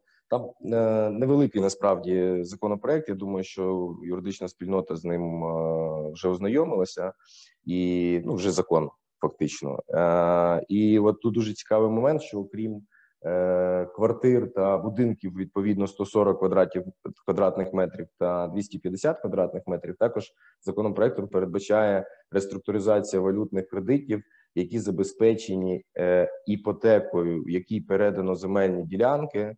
Е, не більше для будівництва е, житлового житлових приміщень не більше е, значить 10, е, ну 0,10 гектар, тобто там 10 соток, фактично. Е, тому тут на це треба звернути увагу, оскільки зазначені зазначене нерухоме майно воно не підлягає під не підпадало під дію мораторію однак наразі може бути реструктуризовано відповідно до нових положень.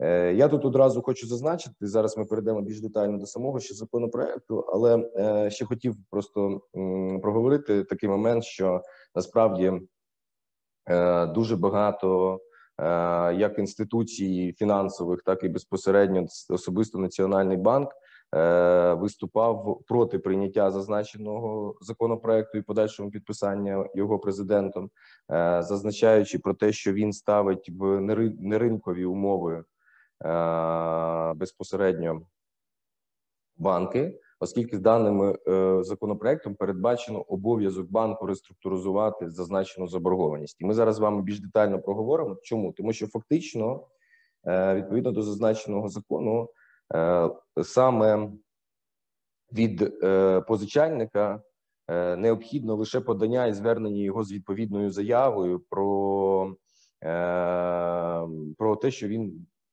бажає здійснити відповідну реструктуризацію валютного кредиту. Про що йде мова? Що законом передбачено порядок і форму і зміст відповідної заяви, зазначеної про реструктуризацію зазначеної заборгованості. Е, Я би тут радив би звернути, щоб не зупинятися на формальних обставинах, радив би звернутися лише увагу тим, що до зазначеним законом передбачено, окрім відповідної форми зазначеної заяви, ще е, необхідність подання відповідних доказів, якими підтверджуються ті чи інші обставини щодо необхідності е, і підпадання зазначеного кредитного договору під ем, е, реструктуризацію. Е, Такі документи мають бути підготовлені, на мій погляд, професійними юристами, які можуть е, надати кваліфіковану допомогу е, позичальникам, оскільки в моєму розумінні неправильне подання відповідних документів або невідповідність такої форм формі такої заяви, або е, можливість е, наприклад, невідповідність інформації, зазначеної в цих е, в цій заяві, буде підставою для відмови у подальшому е, банкам у проведенні реструктуризації. Е, Така е, заява може бути подана протягом трьох місяців після набрання чинності закону. І банк має розглянути відповідну таку заяву протягом 30 днів. І знову ж таки, як я вже зазначав, е, право відмовити у реструктуризації, якщо заява відповідає е, всім необхідним положенням законодавства, е, банк наразі такого права позбавлений. Е, Що відбуватиметься далі? Після проведення відповідної реструктуризації е, банк банк з'ясовує, в який е, період було е, укладено кредитний договір, який саме курс відповідно до курсу Національного банку діяв на момент укладення е, відповідного кредитного договору, і який курс діє е, станом на проведення реструктуризації, і таким чином буде вираховуватися середній курс, відповідно до якого буде е, здійснена така е, е, реструктуризація. Тобто, якщо курс станом на укладення договору був 5 гривень, відповідно наразі це там приблизно 28 гривень. Ми розуміємо, що такий курс буде 16,50.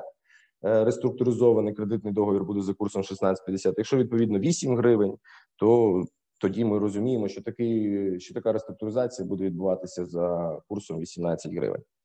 Е, Після такої реструктуризації е, позичальник е, буде зобов'язаний оплатити суму непогашеного кредиту за наслідком реструктуризації щомісяця рівними частинами протягом 10 років. Е, При цьому законодавством передбачено, що 10 років це мінімальний строк, на який може бути е, реструктуризація, і вона не може бути зменшена, може лише бути збільшена, якщо е, передбачено або умовами договору, або буде досягнута така згода між кредитором та позичальником під час проведення такої реструктуризації. Е, Також полягає обов'язок позичальника оплачувати відсотки за користування кредитом, е, нараховані до дня проведення реструктуризації. Е, Досить цікава норма тут, оскільки, якщо ми розуміємо, що банк своєчасно е, не звертався з достроковою вимогою про погашення заборгованості або звернувся станом, коли такі відсотки вже були нараховані у досить великому обсязі. Е, Я думаю, що тут у різних випадках е, може бути дуже велика сума нарахованих зазначених е, відсотків на тіло кредиту, і е, це перший аспект. А другий аспект це те, що е, ну не завжди є можливість одразу порахувати е, зазначені відсотки. І тут я думаю, що можливо цей процес взагалі ще буде затягуватися, оскільки в певних аспектах тут необхідні е, професійні знання, і в тому числі можливість проведення економічної експертизи для визначення повної заборгованості за кредитним договором, яка існує станом, як чи буде існувати станом на момент е, реструктуризації. Е, Також залишається обов'язок оплачувати у позичальника відсотки за користування кредитом, нараховані після реструктуризації. Е, Тут досить цікавий підхід обрав законодавець. Він визначив, що такий відсоток буде вираховуватися шляхом. Е, Значить, е, ну додавання е, розміру українського індексу ставок за 20-місячними депозитами плюс 1% відповідно, і кожен рік такі відсотки будуть перераховуватися з урахуванням такого індексу по депозитах. Думаю, що це досить, е, ну судячи з логіки цього закону, досить таки е, адекватна, адекватний такий відсоток з урахуванням тих обставин, які наразі склалися на юридичному ринку. Е, ще важливий момент щодо е, виникнення неустойки штрафних санкцій у випадку невиконання своїх зобов'язань після е, після відповідної реструктуризації заборгованості. Якщо така заборгованість виникає е, і протягом 90 днів вона не погашається, е, відповідно у позичальника виникає обов'язок е, сплачувати пеню за кожен день прострочення такої заборгованості, яка обліковується відповідно до половини, здається, в розмірі половини облікової ставки Національного банку. Але дуже важливо, що така пеня може бути нарахована лише по спливу 33 місяців, тобто 90 днів.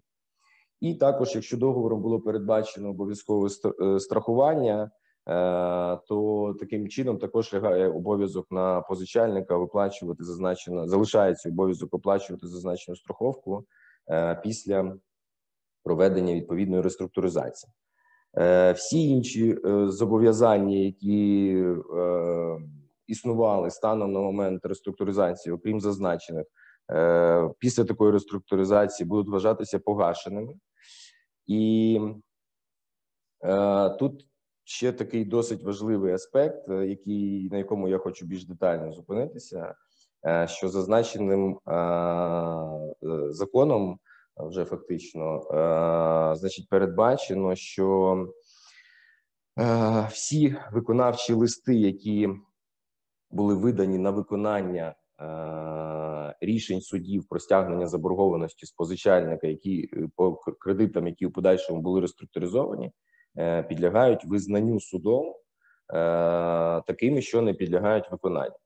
Ну, колеги, я думаю, що тут є досить великий, велика така дискусія може бути з цього приводу, оскільки, ну, як на мій погляд, зазначене положення є не зовсім конституційним. Е, Я вбачаю тут можливість звернення з відповідною касаційною скаргою осіб, права яких будуть безпосередньо порушені таким чином е, про е, до конституційного суду щодо визнання неконституційним цієї частини. Я, от коли готувався до е, зазначеного сьогоднішнього нашого нашої сьогоднішньої дискусії, е, ну спеціально підготував е, рішення конституційного суду. Якщо ви пам'ятаєте, був закон закон, по е, який передбачав невиконання державою своїх зобов'язань за рішеннями судів, там відтерміновував його і так далі. Тоді конституційний суд е, вказав, що е, принцип поділу влади очевидно зазнає порушення, якщо законодавчий орган своїм актом тимчасово зупиняє виконання остаточних судових е, рішень. І в даному випадку було внесено визначено верніше визнано неконституційним закон про внесення змін е, до закону України про державний бюджет. Це не важливо, але питання в тому, що тут навіть вже є певна преюдиція з цього приводу. Е, я вважаю, що це дійсно законодавча гілка влади е, вийшла за межі своїх повноважень, зазначаючи про неможливість е, виконання зазначених судових рішень, які є остаточними і набрали законної сили. Е, З цього приводу я думаю, що буде дуже багато дискусійних питань, і ми, можливо, сьогодні ще проговоримо, якщо буде необхідність е, після, після доповіді.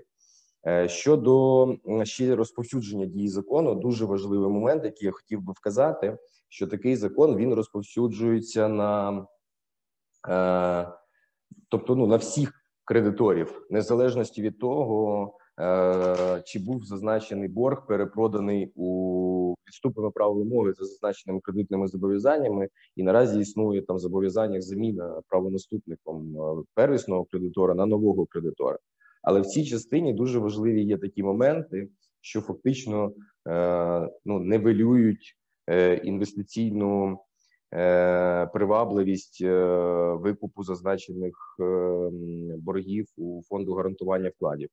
Е, хочу звернути вашу увагу, що, по-перше, е, на нового кредитора покладається обов'язок на запит е, позичальника протягом 14 днів е, надати всю первинну документацію щодо погашення е, заборгованості е, по кредиту таким позичальникам.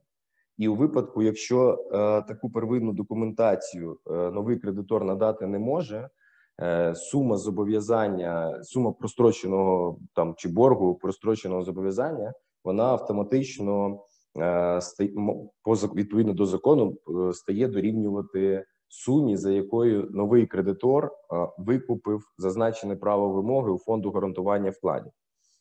Як на мене, тут є досить великий такий е, аспект і ну великий такий, знаєте, обсяг дій, який може бути вчинений відповідною там фінансовою компанією, яка придбувала такі е, проблемні кредити у, у свій час там фонду гарантування вкладів, е, тому що е, окрім виплати, треба ж розуміти, що окрім виплати зазначеної е, суми у розмірі передбачено там в пулі прав вимоги, які були придбані відповідно новим кредитором. Е, Є ще ряд е, витрат, які зазнав новий кредитор, і я вбачаю, що у випадку, якщо така норма буде е, посилено застосовуватися позичальниками щодо у, випадках, де відбулася заміна сторони і існує новий кредитор щодо саме щодо викупу чи погашення можливості заборгованості у розмірі, який було викуплено новим кредитором права вимоги. Я думаю, що тут в даному випадку буде досить багато судових позовів до там фонду гарантування вкладів до держави, оскільки тут змінюється істотність, е, істотна обставина змінюється, за якою було придбано зазначені права вимоги в свій час е, у фонду, І я думаю, що ми побачимо дуже дуже цікаві судові кейси з цього приводу, і впевнений, що можливо тут будуть навіть е, е, позови до е, міжнародних арбітражних судів, особливо в тій частині, там де е, є договори, які передбачають можливість звернення, є ну тобто є застереження щодо можливості звернення до міжнародних арбітражних судів з е, відповідним позовом щодо визнання недійсним відступлення права вимог. Е, Колеги, щодо щодо цього законопроекту, що ще я хотів зазначити? Е, Ага, ще не знаєте, що згадав, коли ми з вами говорили про е, виконавче провадження щодо можливості визнання виконавчого листа таким, що не підлягає виконанню за заявою позичальника відповідно судом, то тут такий досить цікавий аспект, що є розуміння про вчинення певних дій в рамках виконавчого провадження. Це як і внесення е, боржника до реєстру, позичальника до реєстру боржників, це можливість там обмеження тимчасового виїзду за кордон, е, це е, накладення певних арештів. Відповідно, в випадку е, визнання такого виконавчого листа таким, що не підлягає виконанню, е, всі ці дії, вчинені в рамках виконавчого провадження, вони відповідно будуть е, скасовані, анульовані і так далі. І як на мене, саме таке положення воно взагалі не буде стимулювати боржників до е, виконання зобов'язань за рішеннями суду вже наразі, які є, або зобов'язань, які виникли на е, виникли на підставі договору кредитного договору. Е, більше того, взагалі, от, ну там так зазначу ще свою думку, таку трошки можливо ліричну, але я вважаю, що це постійні ці продовження мораторію, воно виглядає у нас в країні як ем, таке своєчасне там відстрочка або прощення боргу для позичальника, оскільки фактично е, постійно дозволяє ігнорувати е, позичальникам виконувати свої договірні зобов'язання, або в даному випадку, якщо говорити вже про виконавчі провадження, тобто взагалі рішення е, рішення е, судів національних. І ще в контексті цього я е, поки їхав до вас, правда, був за кермом, і там е, пам'ятаю, було питання, обговорювалося, е, коли доповідачем був е, Василь Крат щодо е, звернення до Європейського суду. Один із наших колег, е, на жаль, не запам'ятав е, ім'я, звернувся до Європейського суду з заявою щодо виселення е, з, е, з квартири, там з іпотечного, як я зрозумів, майна, виселення осіб, які раніше там були зареєстровані. То з цього приводу е, хочу поділитися. Можливо, хтось е, читав, можливо, для когось це буде новиною. В грудні 2020 року Європейський суд виніс досить цікаве рішення, ухвалив досить цікаве рішення. Е, Немет проти Угорщини називається зазначена справа. Е, Значить, і в цій справі відбувався перегляд щодо неможливості е, щодо можливості верніше виселення особи з е, нерухомого майна, яке відповідно підпадало під мораторій. І в даному рішенні Європейський суд здійснив дуже цікаві, надав дуже цікаві висновки щодо такого. Е, Щодо такої можливості, вказавши, що е, е, мораторій це є дуже важливе. Він взагалі пере, е, був прийнятий в інтересах суспільства, і відповідно під час вирішення питання про звернення там стягнення або виселення особи з мораторного майна має бути в першу чергу е, дотриму має дотримуватися в першу чергу цей баланс між приватними інтересами та інтересами суспільства, і в даному випадку е, Європейський суд е, здійснив такий висновок, що він ну сам по собі мораторій він не порушує права там власності або не порушує законні очікування особи, яка там може придбати на відповідних торгах майно з зареєстрованими особами, оскільки він якраз був е, ну передбачений і прийнятий саме в інтересах суспільства і на захист суспільства. А тому з урахуванням там кризи, яка відбувалася в Угорщині, європейський суд зазначив, що такий мораторій е, може може мати місце в даному випадку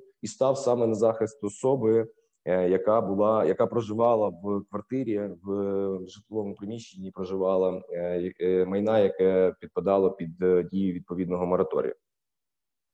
Е, Колеги, щодо 40 законопроекту 4475, е, я думаю, що ми ще подискутуємо сьогодні, тому що ну він насправді найбільш такий цікавий, і там е, є, є про що поговорити. Дуже багато питань щодо цієї реструктуризації, як саме вона буде відбуватися.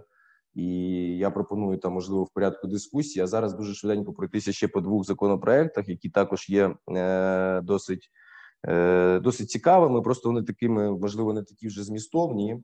Е, Це законопроект 4398. Е, Що, що він дозволяє і чому він може бути там цікавим? Тому що він по-перше, він дозволив можливість е, в процедурі банкротства е, здійснити е, фактичну реструктуризацію і валютних е, кредитів. Е, В даному випадку е, закон говорить про те, що у, у разі, якщо є єдиний е, кредитор, який е, єдиний заставний кредитор і відповідно позичальник, то така процедура може відбуватися без авансування винагороди керуючому реструктуризації, що відповідно є там досить такою економічною складовою, можливо, е, направлено дійсно там на захист інтересів позичальника в даному випадку. І мені здається, що це досить досить мудре таке рішення.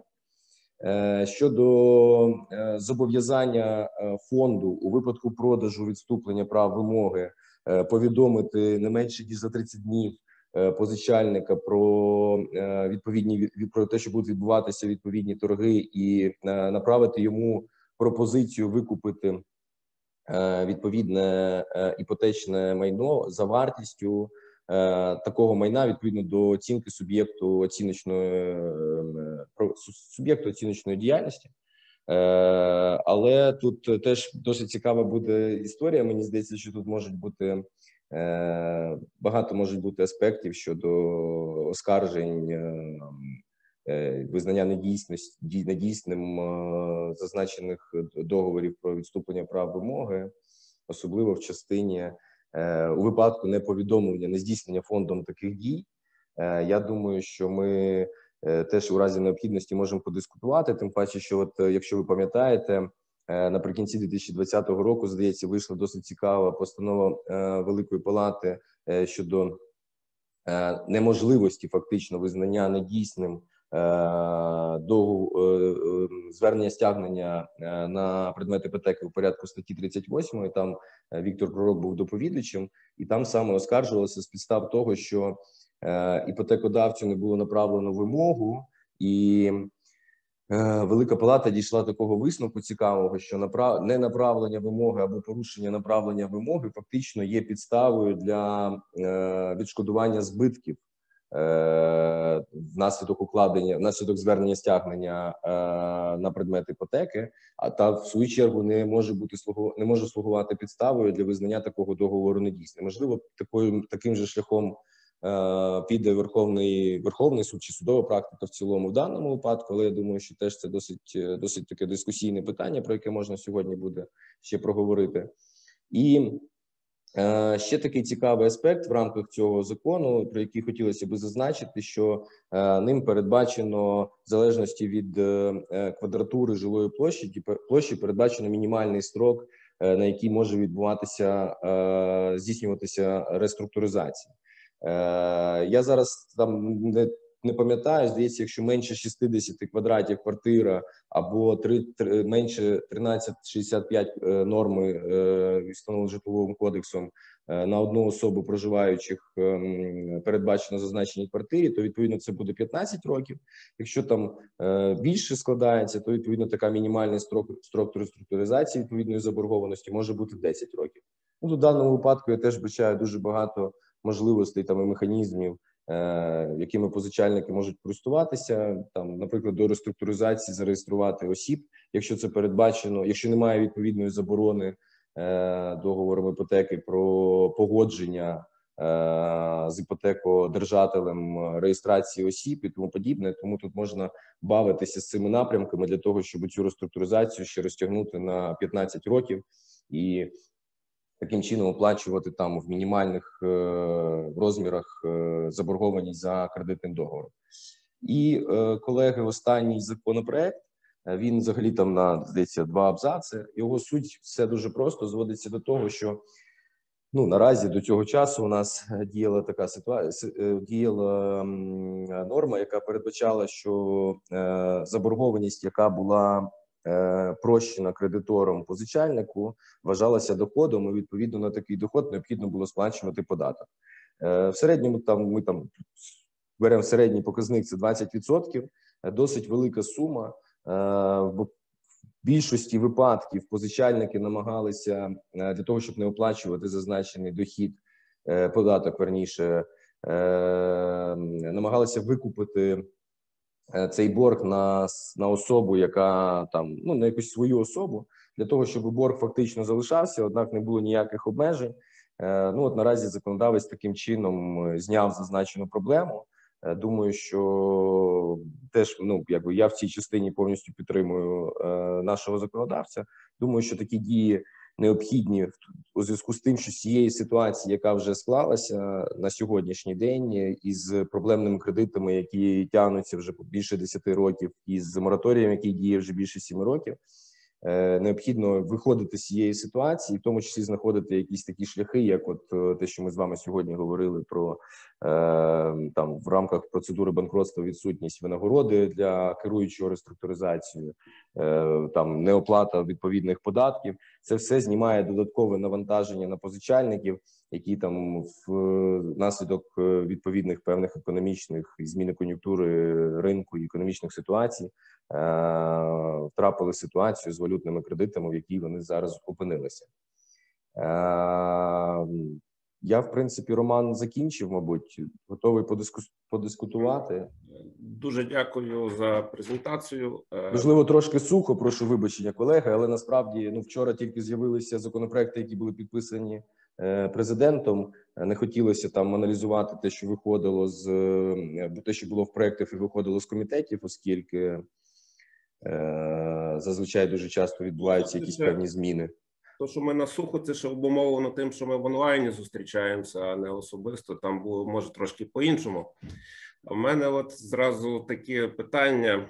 Е, ну, По-перше, з останнього коротко почну щодо податку, скажімо, фінансових компаній трошки позбавили халявних доходів, оскільки вони займалися, знаєте, такі, ну по суті, фіктивні угоди обслуговування, скидування залишку заборгованості на фінансові компанії, потім на боржника щоб е, ніби не виникали ті податкові зобов'язання.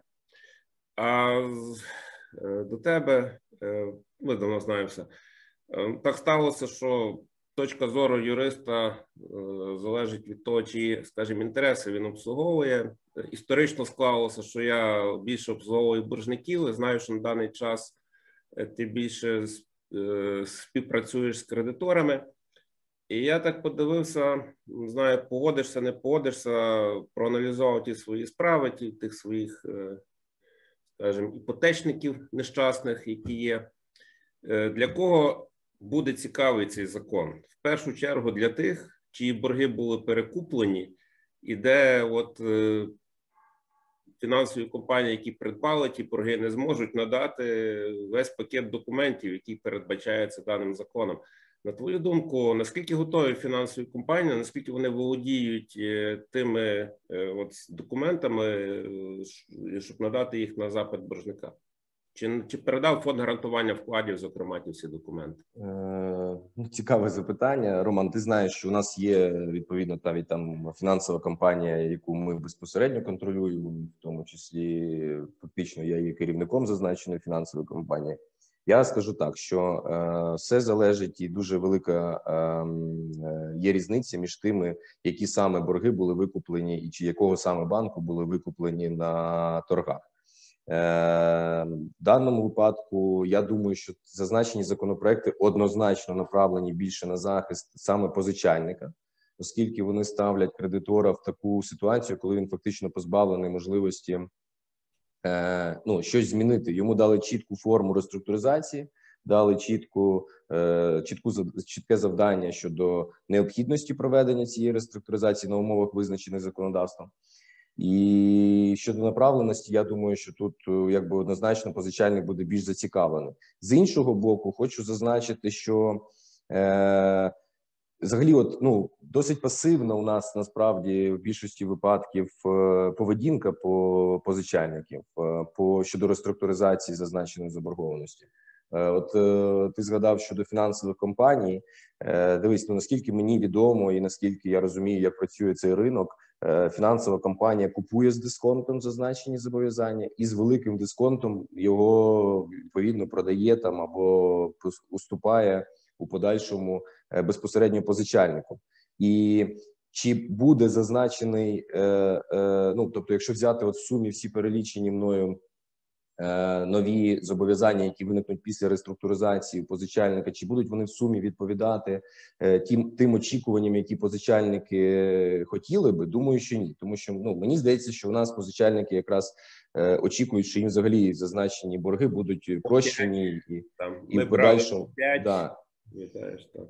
Да, тому е, я би все таки би тут е, не говорив би. Я би я би хотів би подивитися, як воно буде працювати на практиці. Дуже маленький строк. Ну тобто, фактично, з моменту опублікування у нас буде три місяці у позичальників для звернення з відповідною реструктуризацією. Там може бути цей строк трошки продовжено в певних випадках. Але якщо ми беремо там, ну тобто у загальному порядку три місяці, то відповідно ми розуміємо, що ну позичальникам треба поспішати, і треба сьогодні вже рухатися. Більше того, позичальникам треба зібрати необхідні документи, про які ми сьогодні про які сьогодні зазначалося, і е, це теж певний займе час і строк. Е, Зазначені документи, якщо будуть ну не неправильним чином оформлені заява або там від документи не будуть відповідати дійсності, це буде підставою для все таки відмови у задоволенні реструктуризації і поновлення зазначених не поновлення, а якби продовження е, дій е, зазначені за зазначеними кредитними договорами зобов'язань, які лягають на позичальника. Е, плюс я думаю, що ті кейси, які ну тупо ту- супер е, цікаві для, е, для банків, які витрачено було б дуже багато ресурсу, часу, і які зараз будуть намагатися боржники реструктуризувати. Я думаю, що банки будуть робити все для того, щоб зазначена реструктуризація не відбулася, для того, щоб виконавчі листи там відповідно не було визнані недійс... не такими, що не підлягають виконанню.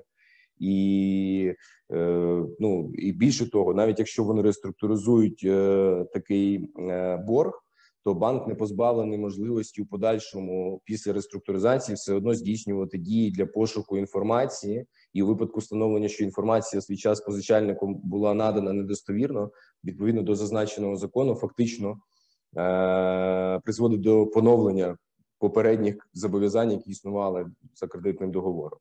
Я вже собі уявляю, які позови будуть після цього. Там визнати неправомірною відмову в проведенні реструктуризації, чи навпаки, визнати реструктуризацію неправомірну. Дивіться, колеги. Я думаю, що законодавець нам підкинув дуже великий шмат роботи. Е, Роман, особливо вам, звичайно, е, тому що в першу чергу, як ви зазначили, що ви працюєте з позичальниками. Я думаю, що у вас зараз буде е, дуже великий напружений графік. Можливо, не будемо так часто спілкуватися, так часто бачити публікації в Фейсбуці цікаві щодо останніх новинок в іпотеці.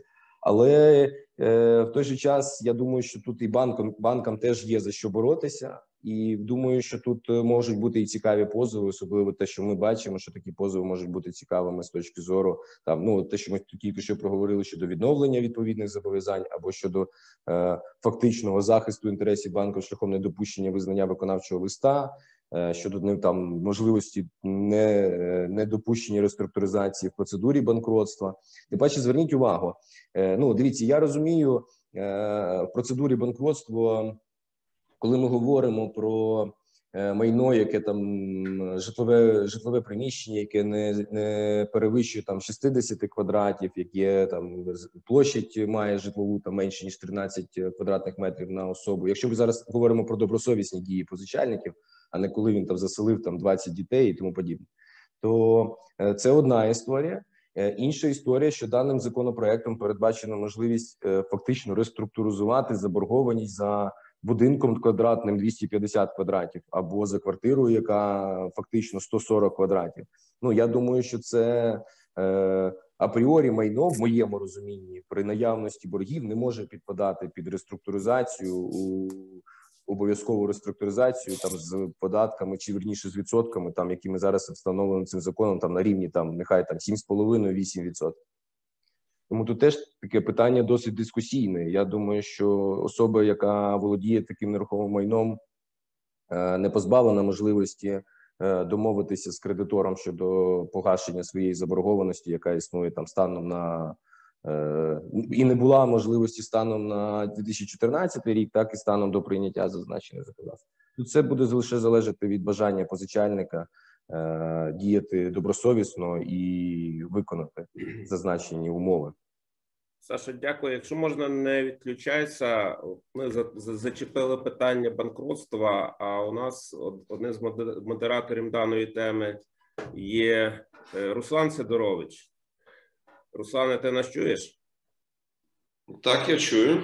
Я чую. і от бачиш, Чую, Руслане, Руслан, бачу. хто напевно знає один з розробників кодексу з процедур банкротства, який якраз і причетний і до е, внесення пункту 5 в перехідні положення, який ніби там мав вирішити проблему валютних позичальників.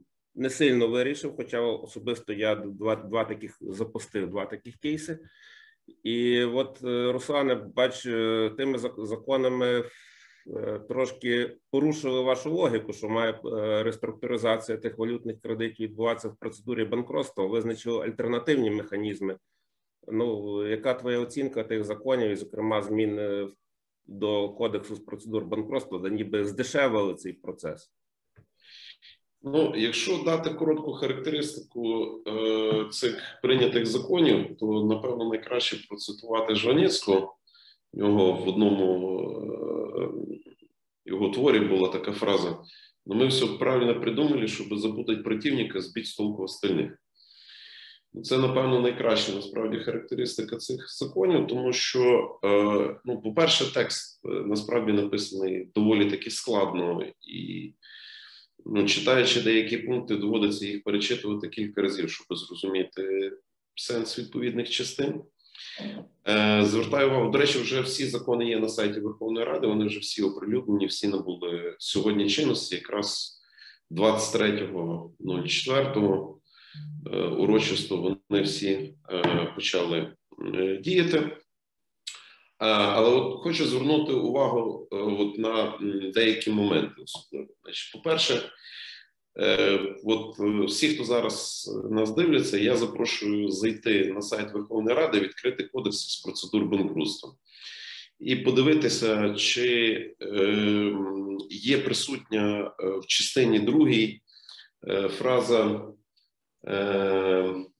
Фраза зараз, зараз, зараз, зараз про продовження мораторію на, на, е, на 20 на 20 місяців зараз. Так. Е, Закон України про мораторій на стягнення майна громадян України, наданого як забезпечення кредитів в іноземній валюті, втрачає чинність через 20 місяців з дня введення в дію цього кодексу. От якщо ви зараз зайдете на сайт Верховної Ради, відкриєте кодекс з процедур банкрутства, ви цього пункту взагалі не побачите, тому що іншим законом про внесення змін до деяких законодавчих актів України щодо спозивчих кредитів, наданих в іноземній валюті, даний пункт є виключений. Це теж, до речі, дуже хороше цікаве питання з точки зору і правової визначеності, і застосованості, тому що е, пунктом, е, вірніше, законом, яким е, відповідний пункт є виключений, це є закон номер 1381. А е, законом, яким викладено в іншій редакції цей пункт, це закон номер 1382, всі, які прийняті 13 квітня. Яким чином піде правозастосовча практика, теж хороше цікаве питання. Е, крім того, дивіться, хочу звернути увагу на практику застосування. Е, я думаю, що насправді ні одна, ні друга процедура особливо не взлетить і не буде користуватися е, особливим попитом у позичальників.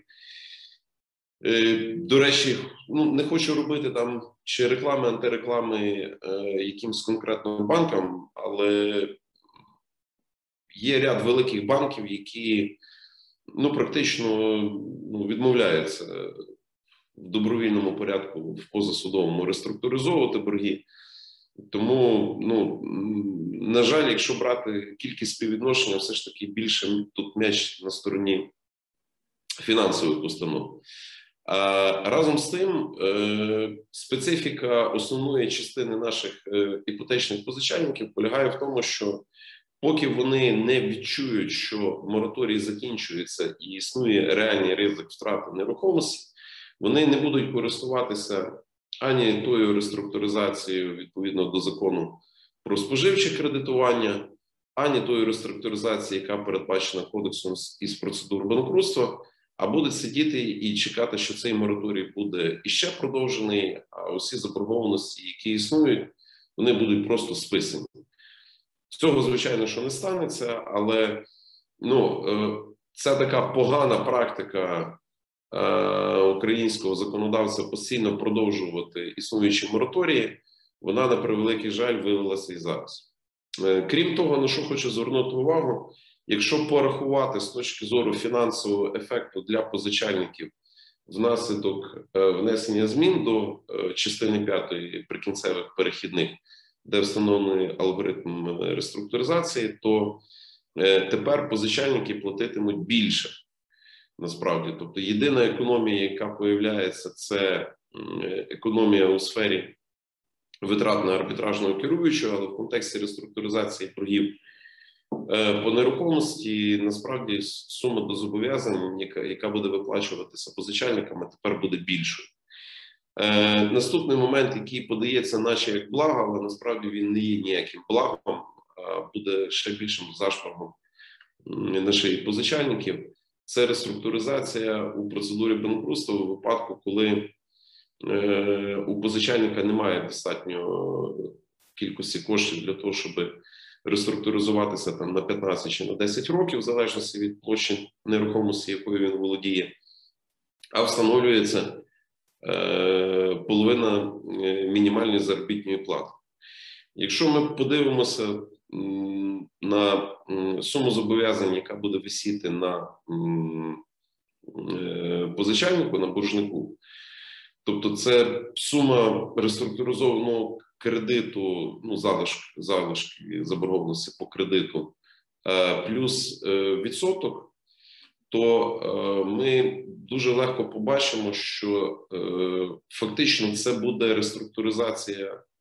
Буде дуже багато кейсів, де це буде вічна реструктуризація, тому що сума е, ну, мінімальна заробітня плата це у нас половина, це скільки у нас в районі трьох тисяч гривень.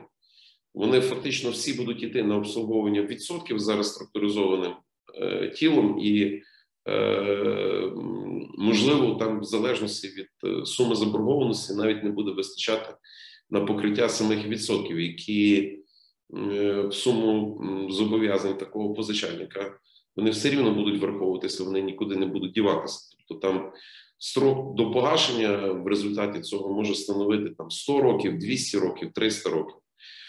Тобто, насправді маємо ну, черговий приклад непродуманості відповідних норм.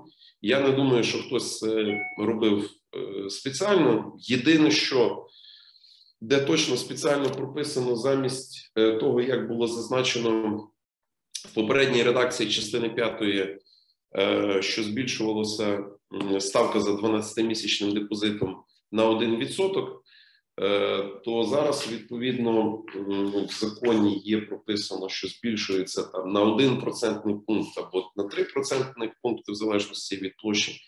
Фактично, це це була позиція приведена до того, як мало бути прописано ще на етапі прийняття, е, тому що на етапі фактично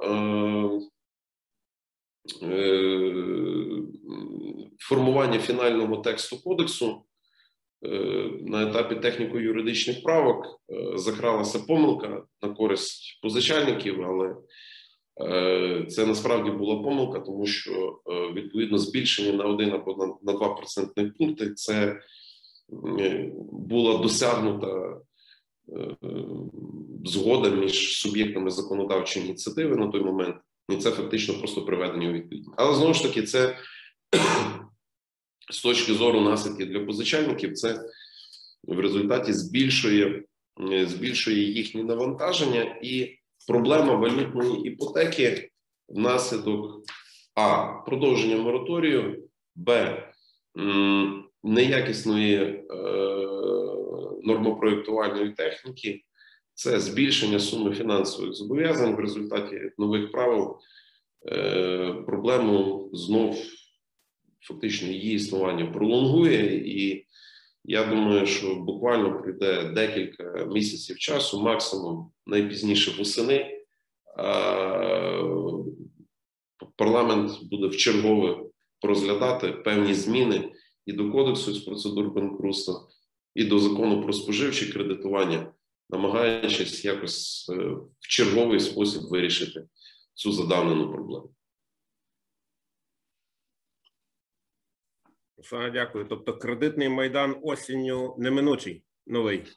Е, Фактично так, тому що е, в даному випадку е, знову ж таки ну немає, немає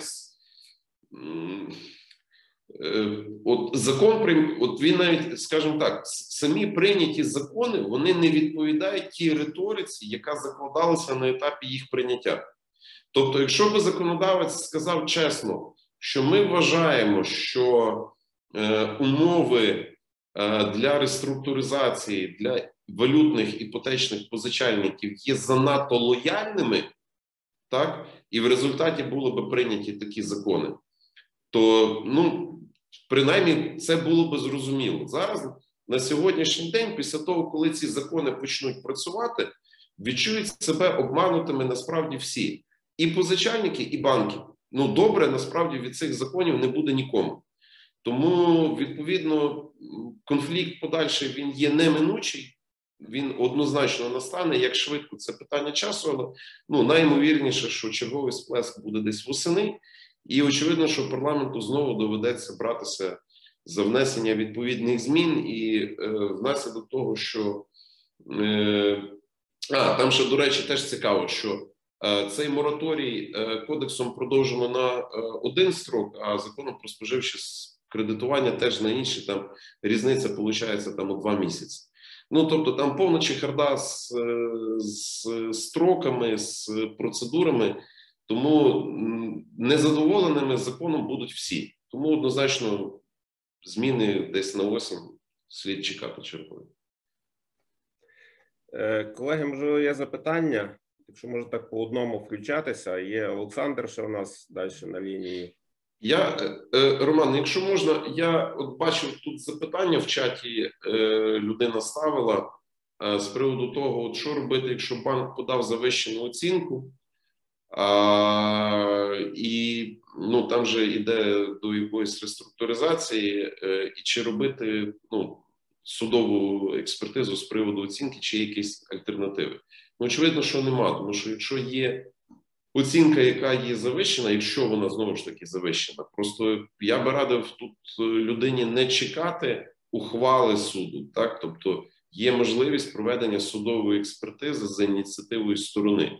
Тобто, це е, дасть можливість зробити це швидко і оперативно. Така експертиза робиться доволі таки швидко, нічого складного там нема. Так, це додаткові витрати, але вони однозначно того вартують е, в частині зменшення сум е, зобов'язань, які будуть покладатися на боржника в результаті затвердження плану реструктуризації.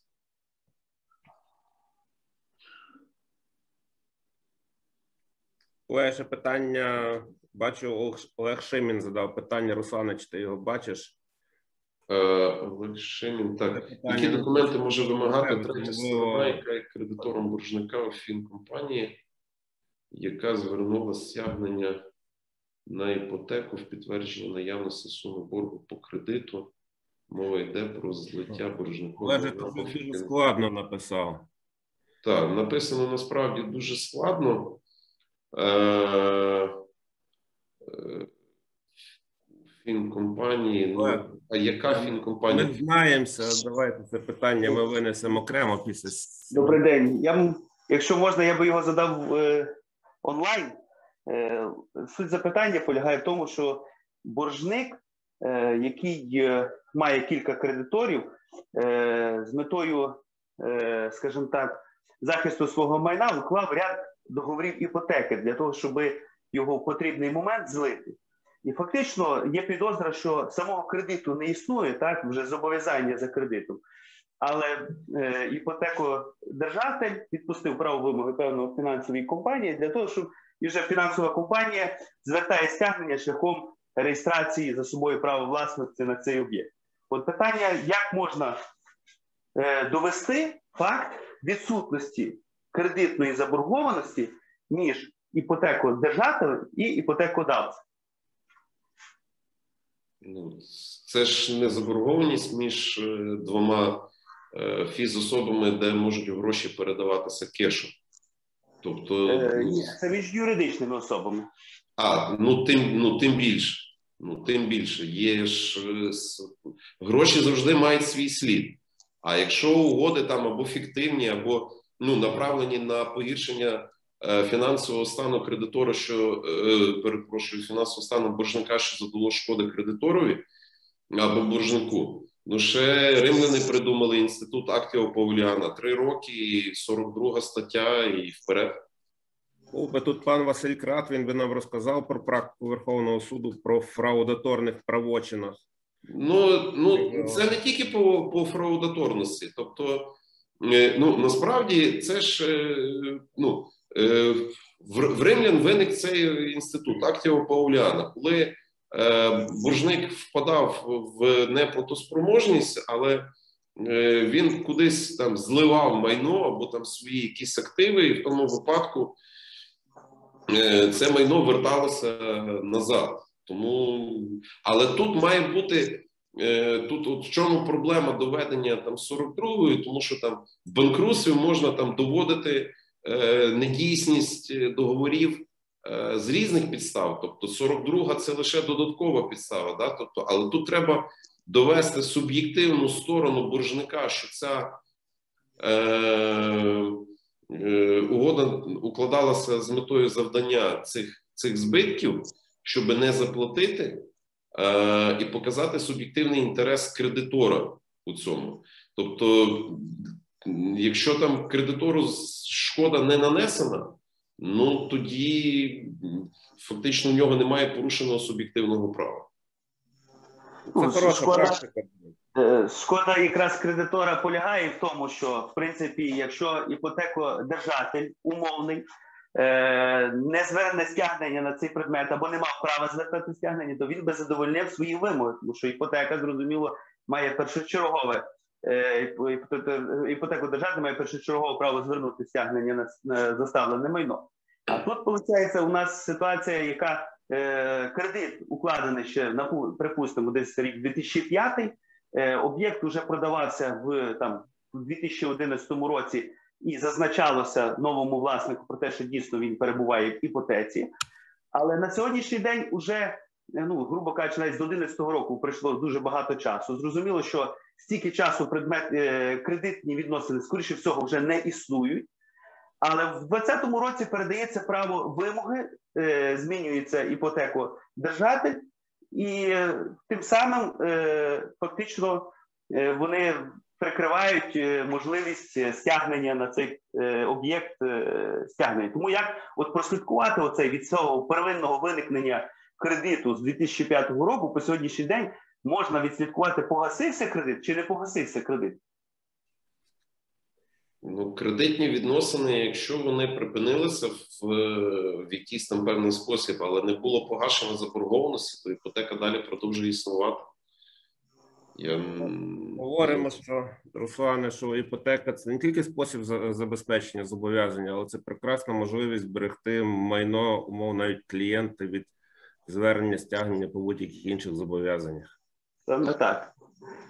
Ну, це завжди будь-який інструмент, це завжди скальпель. В руках вмілого хірурга він рятує життя, в руках поганого хірурга його забирає. Тому ну, поняття шикани теж придумали в тому ж самому древньому Римі. Е, Руслане, Я думаю, що якщо можна, я ще прокоментую Роман, буквально секундочку. одну. Я б тут ще би знаєте, що зробив. Якщо у вас є кредитори, є якесь виконавче провадження, ну от по цьому кредиту 2005 року, тобто там фактично е, ми будемо говорити так, як ви з ваших слів, правомірний кредитор. Е, Тут можна спробувати через е, приватного виконавця звернутися до, ну, до там другого кредитора, відповідно іпотекодержателя щодо з'ясування обставин цієї справи, наявності заборгованості щодо можливості звернення стягнення, щодо вартості предмету іпотеки, чи погашає він, е, чи не перевищує вартість предмету іпотеки заборгованість, яка існує перед е, е, ну другим, там в даному випадку з ваших знову ж таки слів недобросовісного там кредитора і так далі. Ну тут треба просто можливо більше трошки обставин, і тоді можна було б якось більш детально дати відповідь. Олеже, дякую за питання. Руслан, другий раз Юля питається, що робити з винагородою е, арбітражною керуючою після трьох місяців? Платити. Тому Ну, насправді, от боржник теж має бути зацікавлений в максимально швидкому закінченні справи. Тому що, ну, давайте об'єктивно, найчастіше справа затягується по вині е, боржника, а не кредитора. Я не кажу, що завжди буває, що і кредитори, звичайно, теж тягнуть. Кредитори, як правило, які кредитори тягнуть банкрутство, що по юриках, що по фізиках, ну більше по юриках, звичайно. Це е, забезпечені кредитори, які хочуть вискочити за межі дії е, мораторію, щоб потім скористатися іпотечним застереженням і е, не чекати способу реалізації в рамках процедур з банкрутства. Це фактично єдиний випадок, коли кредитори е, умисно затягують розгляд справи. В інших випадках, як правило, затягує боржник, намагаючись ну по принципу нам би день простоять. Е, Ночь продержаться, а там ну якось е, якось буде. А я бачу, тут читають у нас по вині суду. Ну да, такі випадки, на жаль, теж бувають. І в мене бували і по юрособах, і по фізособах, коли дійсно і суд затягує. Ну можу тільки вздихнути. От коли приймали кодекс і е, МВФ дуже наполягав на скороченні сроків, я пояснював, що ми можемо в закон записати які завгодно сроки, але на превеликий жаль, в українських реаліях е, ну, дуже часто я стикаюся з ситуацією і по власних кейсах, і по там кейсах колег, коли ну, логіки у перенесеннях судових засідань її нема. Ну от її тупо немає. А от суд переносить засідання. Що з цим робити? Не знаю, скаргу на ВРП писати чи що. Якщо немає обґрунтованості, мотивованості, особливо по фізособі, ну, треба вперед бігти і переходити до відповідних процедур. Або реструктуризація, або погашення. Е, Так, дякую, колеги. Питання ще є, немає. Я так розумію, що зараз для юристів настає от дійсно іпотечників е, з одного боку, з іншого боку, гаряча пора вивчення, розробки схем, схематозів. Вже якщо прослідкувати соцмережі, вже десятки наших колег е, дали різні пропозиції, як можна використовувати і з одного боку, і з другого боку. В інтересах мається на увазі боржників, кредиторів ці закони. Е, Владиславе, керуйте. Вимкнув звук і керую.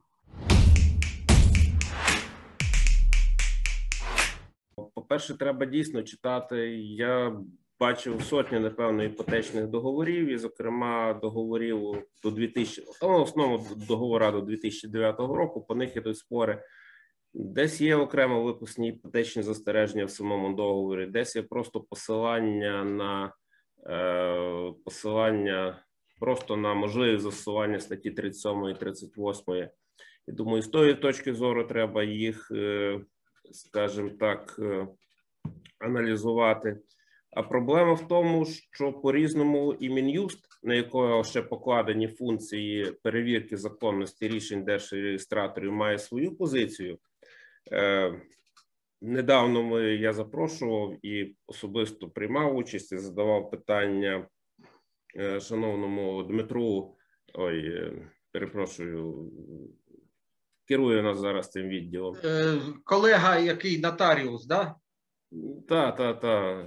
Ой, Боже ж. Це постковідні, скажімо так, наслідки. Голова не Так, так, пане Романе. Так.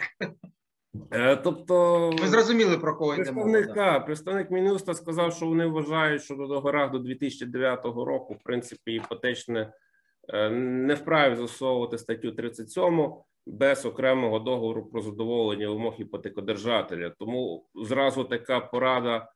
Е, Суди, практика Верховного суду є різна. От переді мною є постанова Верховного суду від 13 листопада 2020 року. Справа, кому цікаво, запишіть е, 303 дріб 42 30 дріб 18, е, де є е, Верховний суд вважав, що так само не можна робити такої перереєстрації. Е, Є більше рішень Верховного суду, позицій більше, що в принципі не було такого обмеження, що це просто ну певні недоліки законодавчої техніки, які не повинні обмежувати право іпотекодержателя на звернення стягнення предмет іпотеки. Е, Тому, напевно, порада адвокатам пробувати спочатку йти в комісію з такими питаннями, якщо ви оскаржуєте 39-го. Хоча ті самі рішення комісії потім підуть на оскарження до Верховного суду. Я, в принципі, підтримую ту тенденцію законодавства, що необхідно припиняти повноваження е, комісії Мін'юсту вирішувати спори між по суті. Це ж є спір між іпотекодавцем і іпотекодержателем. Правильно, тут державний реєстратор ну дійсно виконує. Ну, важ... це я не погоджуюсь, до речі, технічні функції завжди кажуть реєстрації реєстратори. Нам при- принесли, ми зареєстрували.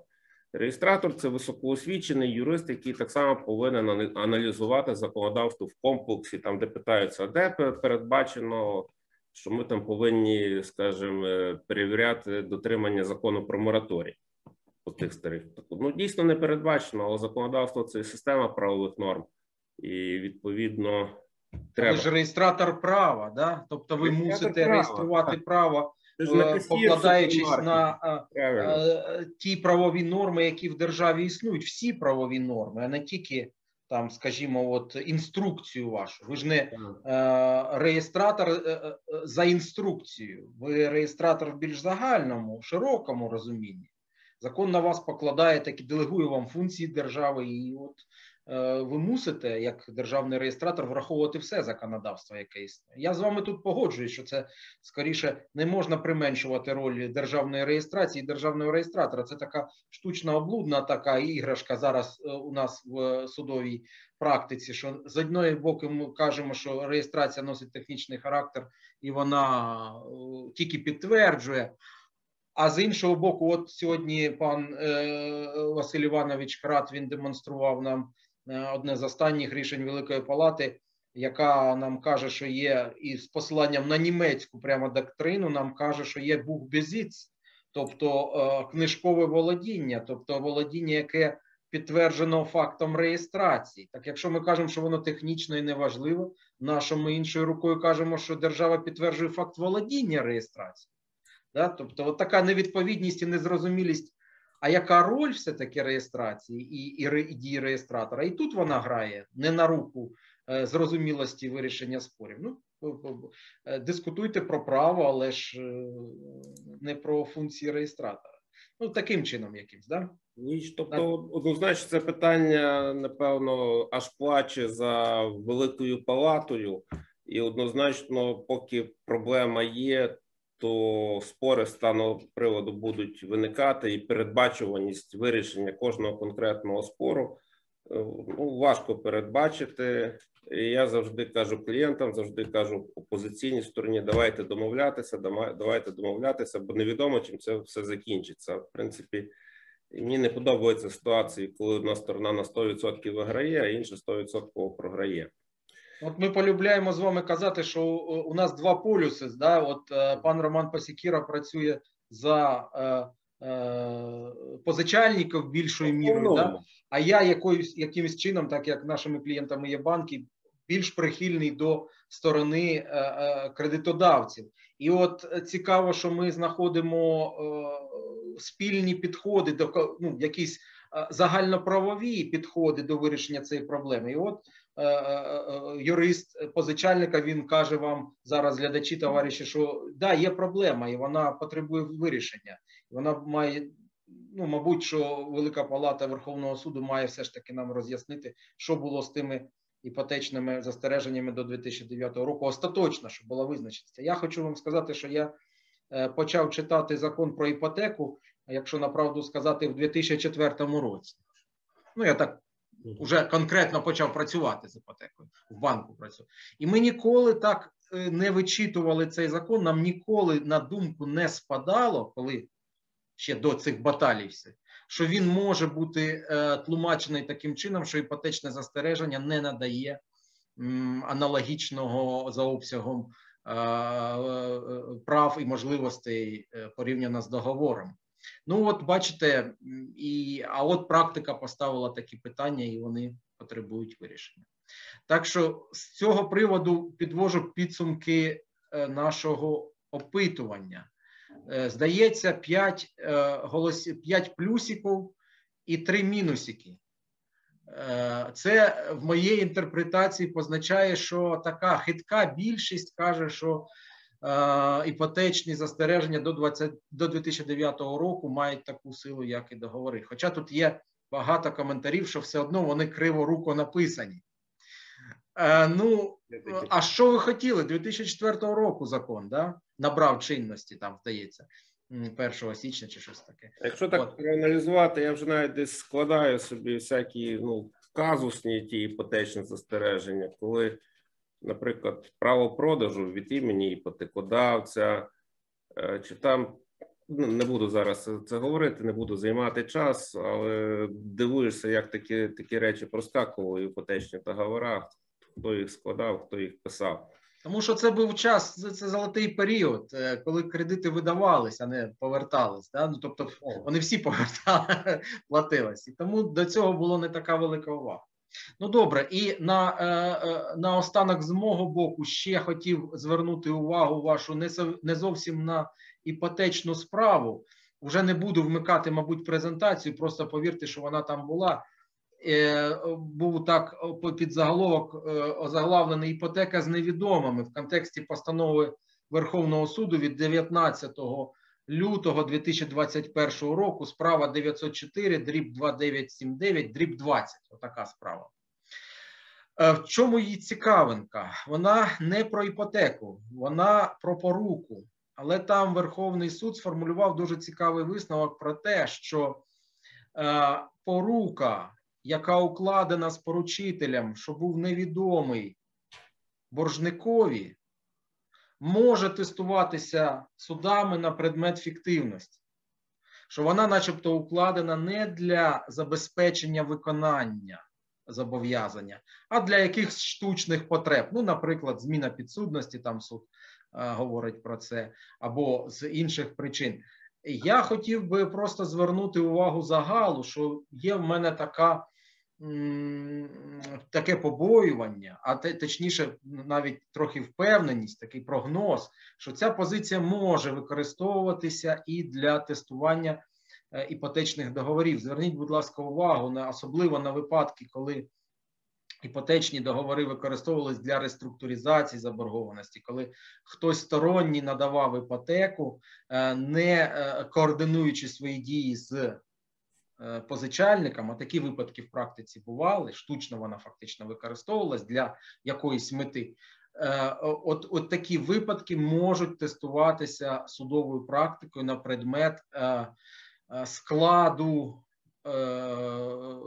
психічного складу учасників цієї транзакції, на що він був спрямований, чи на забезпечення вимог, чи на якісь інші потреби кредитодавця і такого іпотекодавця.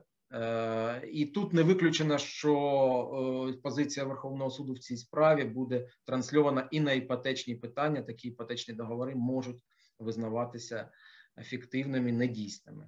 Ну, от, в принципі, в мене все. Я пропоную пану Роману вже тепер остаточно запускати презентацію. Ой, тепер скажіть, чи ви її бачите чи ні, бо я щось трошки кажу. Я в тому Загубилися. Ми вже один раз її бачили. От бачимо. Бачимо добре її. Будь ласка. Так, колеги, вітаю. Е, Кажу, ще раз хочу звернути увагу, що колись мені прийшла в голову хороша ідея, як виявилося, хороша запустити саме іпотечну групу в Фейсбуці, іпотека української крапка про англійською. Вона запустилася на одному з семінарів, яку ми проводили якраз разом з Дмитром Анатолійовичем Гудимою. Тому е, наш вебінар вебінаром, а всі питання ми е, обговорюємо по суті кожен день. Тому запрошую і після вебінару ставити питання в групі.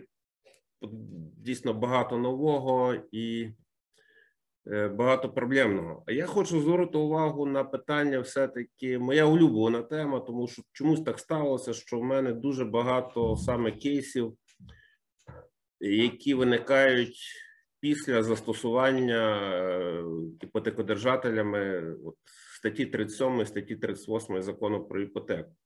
Про це я проводив не один окремий семінар. А сьогодні, в принципі, хочу звернути увагу на способи захисту е, е, прав іпотекодавця, тому що. Е, Тому що, як е, показує практика, дуже багатьох юристів виникають проблеми от саме на стадії на стадії склад- складання позовної заяви. Тобто важко визначитися з підсудністю, підвідомчістю. Якщо ви пам'ятаєте підвідомчість, зразу так нагадаю, тепер треба виходити з е, суб'єктного складу сторін кредитного договору, а не договору іпотеки. Тобто, якщо договір між двома юридичними особами, е, іпотечний як кредитний договір між е, фізиком і юриком, то треба йти в загальний суд, ну відповідно навпаки. Чи багато проблем виникає от з тим самим визначенням позовних вимог? Так як ми намучилися з позовними вимогами по е, відмотуванні назад 37 і 38 статті, це окрема епопея. Е, Якщо ви пам'ятаєте, ну, наприклад, такий пробували колись і визнання не визнання недійсним договору про переходу права власності там до іпотекодержателя, визнання недій, неправомірної дій по зверненню стягнення на предмет іпотеки і так далі, і так далі, і так далі. Е, Потім ми перейшли в площину Е, Зараз по 37 почнемо е, закону про державну реєстрацію. І хто пам'ятає, дуже правильно е, пан Василь Крат сказав, е, якого чому перефразую, от способи захисту права визначає технічний закон про державну реєстрацію. Як, як ті способи захисту права, які мають бути ефективними, повинні сприяти відновленню права е, в даному випадку іпотекодавця, е, передбачені тим законом, як вони взагалі скорелюють з цивільним кодексом. У нас є там реституція, віндикація і так далі. І так далі. А тут якісь скасування записів, скасування рішень, і, і чому, чому вся юридична спільнота йде тим е, шляхом. Е, Отже, давайте переходимо по суті. Це так само питання. Я із Владиславом, коли став, кажу, Владислав, ну я щось не розумію. А взагалі дійсно, яка природа? От е, що захищає іпотекодавець, коли він хоче повернути е, право власності на предмет іпотеки, який у нього вибув? Це договірний, тобто договірний спосіб захисту, речово-правовий спосіб захисту. Тобто, з одного боку, відбулося перехід права власності на підставі договору іпотеки. Тобто, ніби договірний. Ми знаємо договірні способи захисту, там відшкодування збитків. Тобто, питання, скажімо, вони були завжди складні, і вони до кінця не вирішені, як ми почули і сьогодні. Але давайте подивимося, все-таки, як іде судова практика, бо теорія теорією, а нам треба йти в суд і розуміти, що і суди звертають увагу на практику Верховного суду і, і практику, скажімо, і законодавства. Е, маємо зміну законодавства в частині якраз е, оскарження по статті 30, оскарження набуття права власності іпотекодержателем по статті 37. Тобто читаємо, всі ви її знаєте, але мушу цю статтю показати, тому що щоб було про що говорити далі. Тобто 16.01.2020 року відповідна частина статті 26 діє в такій редакції. Ухвалення судом рішення про скасування рішення державного реєстрації про державну реєстра... реєстрацію прав. Е, Дійсно, як казав Руслан Сидорович, хто на ком стояв, треба п'ять разів перечитувати, що мав на увазі законодавець. Скасування державної реєстрації прав допускається виключно з одночасним визнанням, зміною чи припиненням цим рішенням речових прав, обтяжень речових прав, е, зареєстрованих відповідно до законодавства. І в прикінцевих положеннях е, цього закону, що судові рішення про держав... про скасування рішення державного реєстратора, так, так, так і так далі. Е, Що на момент набрання чинності цим законом набрало законної сили та не виконані, виконуються в порядку, передбаченому законом до набрання чинності цим законом. Тобто, якщо е, рішення суду вступило в силу е, до набрання чинності цим законом, і воно передбачало там скасування рішення реєстратора, скасування запису про реєстрацію, виконується без проблем. Якщо рішення суду вступило в- силу після 16.01.2020 року, по суті, реєстратор зобов'язаний е, відмовити у виконанні даного рішення, коли там приходить е, цей іпотекодавець і приносить йому рішення, там де написано скасувати запис про державну реєстрацію чи скасувати рішення про державного реєстратора. Крапка, де немає цього так званого питання про припинення права, про поновлення права і так далі. Е, Якщо ви пам'ятаєте, воно ще хоча вже законодавство помінялося, ще я бачив оцю фразу в багатьох судових рішеннях. Це постанова Великої Палати, їх було декілька тих постанов Великої Палати, що належним способом е, захисту може бути скасування запису про проведення державної реєстрацію прав. Хоча законодавство помінялося, вертаюся до слайду, але е, не всі суди, я їм пробую це донести, показую, пишу спеціальні там окремі якісь процесуальні документи, не всі, але далі йдуть по налагодженій схемі, скасовують записи про реєстрацію, і невідомо, що з ними робити з даними рішеннями. Як показує практика, одним вдається зареєструвати. Ну, у нас тепер широке коло можливості вибору реєстратора. Маєте майно, наприклад, у Львівській області, і відповідно рішення суду чи там будь-які інші реєстраційні дії може вчинити будь-який реєстратор. А ті реєстратори зараз є по суті в кожній там територіальній громаді. Е, Вибирайте кого хочете. Майно у Львові, їдьте в Радехів і домовляйтеся з реєстратором. Хоча напевно це є неправильно, тому що мається увазі неправильно, тому що відсутність все таки ця визначеність законодавча визначеність і правосовча визначеність, що з такими речами робити. Але виникає інше питання. Добре, е, зафіксували ми в своїй пам'яті. Ну от я ще відповідно провів позиції Верховного суду, який вже це стандартна практика, що констатує факт зміни законодавчого регулювання в тій частині, і відповідно каже, що не є ефективним способом, е, неефективним е, способом захисту права скасування запису про проведену державну реєстрацію. Тоді і відповідно скасовує дані дані е, рішення попередніх судів. Як правило, відправляє в суд першої інстанції, де ну позивача буде можливість все таки якось трошки підправити свій позов, можливо. Хоча і з тим є проблеми, якщо ви знаєте по процесуальних кодексах. Але в принципі, я думаю, все-таки суд е, в даному випадку сприйме якісь там заяву про уточнення позовних вимог і так далі. Отже, далі.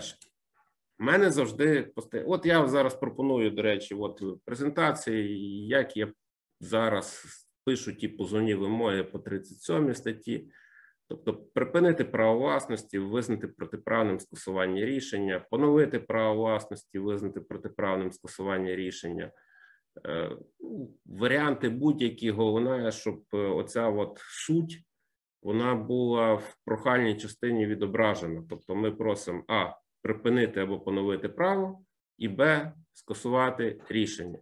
Е, Звертаю увагу, що теперішня редакція закону про державну реєстрацію взагалі не передбачає права чи можливості суду скасовувати будь-які записи в реєстрі. Тобто вважається, що це є технічні якісь речі, і скасування записів, рішень повинно все-таки е, тим технічним діям повинно е, передувати визнання права, припинення права. Ну знову повертаюся до пана Василя Крата, який каже: якщо ми визнаємо недійсним договір іпотеки, то позовна вимога має бути визнати недійсним договір іпотеки. Крапка. І не треба там писати, скасувати рішення, скасувати запис про іпотеку, скасувати обтяження і так далі. Якщо ми там просимо припинити іпотеку, ну має бути визнати іпотеку припиненою, і це має бути самодостатня позовна вимога, так само як там по, по віндикації, наприклад, і так далі. І в даному випадку я вважаю, що так само треба і законодавство приводити в, цій частині в відповідність до цивільного кодексу, і практику судів приводити, і практику, скажімо так, написання подання позовних заяв е, адвокатами і так далі. Але маємо проблему. Маємо проблему. Зараз переходжу до наступного слайду. Коли справи на суді затягуються, затягуються довго, затягуються на роки. Особливо часто є, скажімо так, е, цей пауза між судом першої інстанції і розглядом справи в апеляції. Це ще, скажімо, посилилося і ковідами, мораторіями, і нехваткою, скажімо, марок в судах на відправку поштової кореспонденції. Тобто є ті всі речі об'єктивні, які важко осягнути. Як це так? 2021 рік Україна, той Моїсей вже мав би давно кудись привести той народ до якогось логічного, хоча б до якоїсь зупинки, де такі питання взагалі не мало би ставитися, але вони є. Отже, і в мене виникає питання: от не один в мене був кейс. Справа попадає в апеляцію. Суд першої інстанції задоволив або відмовив е, позовні в вимоги там скасувати запис про державну реєстрацію. Що робити в апеляції? Виникає питання: законодавство помінялося. Е, Позивач е, ну, не винен, скажімо так, в тому, що законодавство помінялося. Е, Відповідно, е, перше питання: чи можна ці позовні вимоги якось поміняти? Очевидно, що не можна. Друге питання: який вихід? Я от пропоную вихід. Це стаття 5. Про неї, до речі, так само і Василь Крат згадував. Стаття 5 Господарського процесуального кодексу, аналогічна стаття 5 Цивільного процесуального кодексу, частина 2 статті 16 Цивільного кодексу. От зачитаю цю статтю 5. Я її під руками взяв. Що в випадку, якщо закон або договір не визначають ефективного способу захисту порушеного права чи інтересу особи, яка звернулася до суду, суд відповідно до виконаної в позові вимоги такої особи може визначити у своєму рішенні такий спосіб захисту, який не суперечить закону. І я прошу суди обґрунтовую е, ці об'єктивні речі, які сталося, тобто зміна законодавчого регулювання, яке не залежить від волі позивача, і обґрунтовую, що задоволення позовних вимог в первісному варіанті воно не призведе до ефективного е, захисту права, оскільки такі рішення буде неможливо або важко вирішити. І прошу суди е, застосувати от якраз самостійно визначити цей ефективний спосіб права, тобто припинити право власності іпотекодержателя, нового власника, чи поновити право власності іпотекодавця попереднього власника, і відповідно потім вже скасувати відповідне судове рішення. Іде досить важко. Е, Не можу сказати, що я маю позитивні результати. Ну, одна така справа закінчилася. Суд скасував далі, лишив в силі рішення про скасування запису. Я його успішно е, виконав через реєстратора, але задоволення жодного не отримав, тому що вважаю, що це ми виходимо в якусь сіру зону права, в якій ну не дуже хочеться знаходитися нам, як юристам, адвокатам, шукати якісь способи викрутитися правдами, неправдами, там захистити права клієнта. Не хочеться такими речами займатися, але приходиться. Тобто пропоную такий варіант. Наступний е, річ, я хочу звернути увагу по 37 статті. Е, Є, до речі, звертався я при підготовці до семінару. Пам'ятаєте, недавно був великий круглий стіл, присвячений реєстраційним питанням, і ті темі, яку я зараз висвітлюю, якраз присвячую увагу суддя касаційного господарського суду Міщенко. Гарна в нього презентація, але тих проблемних питань, на жаль, я від нього відповіді на ті проблемні питання не почув. Ну, я їх не даю відповіді. Я, скажімо так, пропоную вам е, такі шляхи, можливо, е, ви якісь свої шляхи запропонуєте, буду радий почути. Е, Треба пам'ятати ще таку річ, про яку зараз буду говорити більше по 38 статті. Але і тут, якщо іпотекодержатель зареєстрував за собою майно і відповідно відчужив його на користь третьої особи, єдиним і ефективним способом захисту є вимога про витребування даного майна з чужого незаконного володіння. Я ставлю е, позовну вимогу про визнання дійсним протиправним рішенням державного реєстратора, але не з метою того, щоб вона була задоволена, але нехай відмовляють задоволення цієї вимоги суди. Але принаймні я хочу почути е, від суду правову оцінку даного рішення, бо від законності чи незаконності даного рішення реєстратора, в принципі, в першу чергу залежить і е, задоволення от саме того позову про витребування майна з чужого незаконного володіння. Тобто, заради досягнення мети, скажімо так само, е, вдаюся до якихось хитрощів, е, тому що хочу ті всі речі побачити потім в мотивувальній частині судового рішення. Тобто, чітко пам'ятаєте, бачив я просто навіть на тому тижні бачив е, один кейс, де в такій ситуації, коли майно було відчужене, е, колега склав позов так, що пробував е, скасувати одне рішення реєстратора, друге рішення реєстратора. Ну що очевидно, з самого початку е, є хибним шляхом, тому що має бути віндикація. Там, де має бути віндикація, інші способи захисту права є неефективними, про що нам дуже часто вже говорив Дмитро Анатолійович Гудима, який, на жаль, сьогодні трошки захворів. Маю надію, у нього все буде нормально. І він дійсно на наступних семінарах до нас приєднається. Тобто, це по 37 вимога про поновлення запису. От ставиться питання, чи треба поновлювати записи. От мені колеги підказували на одному семінарі, що треба для, для того, для тих прав, які зареєстровані до 01.01.2013 року, і відповідно, тому що після того зареєстровані права автоматично підтягуються і автоматично, скажімо так, поновлюються. І, а раніше не зашкодить така вимога. Хоча ми знову говоримо, це якісь технічні речі, які мають далеке відношення до цивільного права. Ще одне питання є. Навіть, скажімо, більше його поставлю з точки зору ну, правди і справедливості. Хоча воно я не розумію, чому не ставиться це питання, тому що за усталеною практикою при оскарженні рішення реєстратора по 37 статті закону про іпотеку збір платиться як за майнової вимоги. Я з тим не погоджуюся. Особливо після внесення відповідних змін, мені тут колеги кажуть, не підказуй, не підказуй. Не мушу підказати, бо вважаю, що це є, скажімо, правильно. Якщо ставиться питання про повернення права власності, то це не є не майновий позов. Це має бути майновий позов, але платитися один раз з єдиної майнової вимоги, не платитися за будь-які інші похідні немайнові вимоги. Тобто, якщо йдеться про поновлення права власності, вважаю, що це майнова вимога.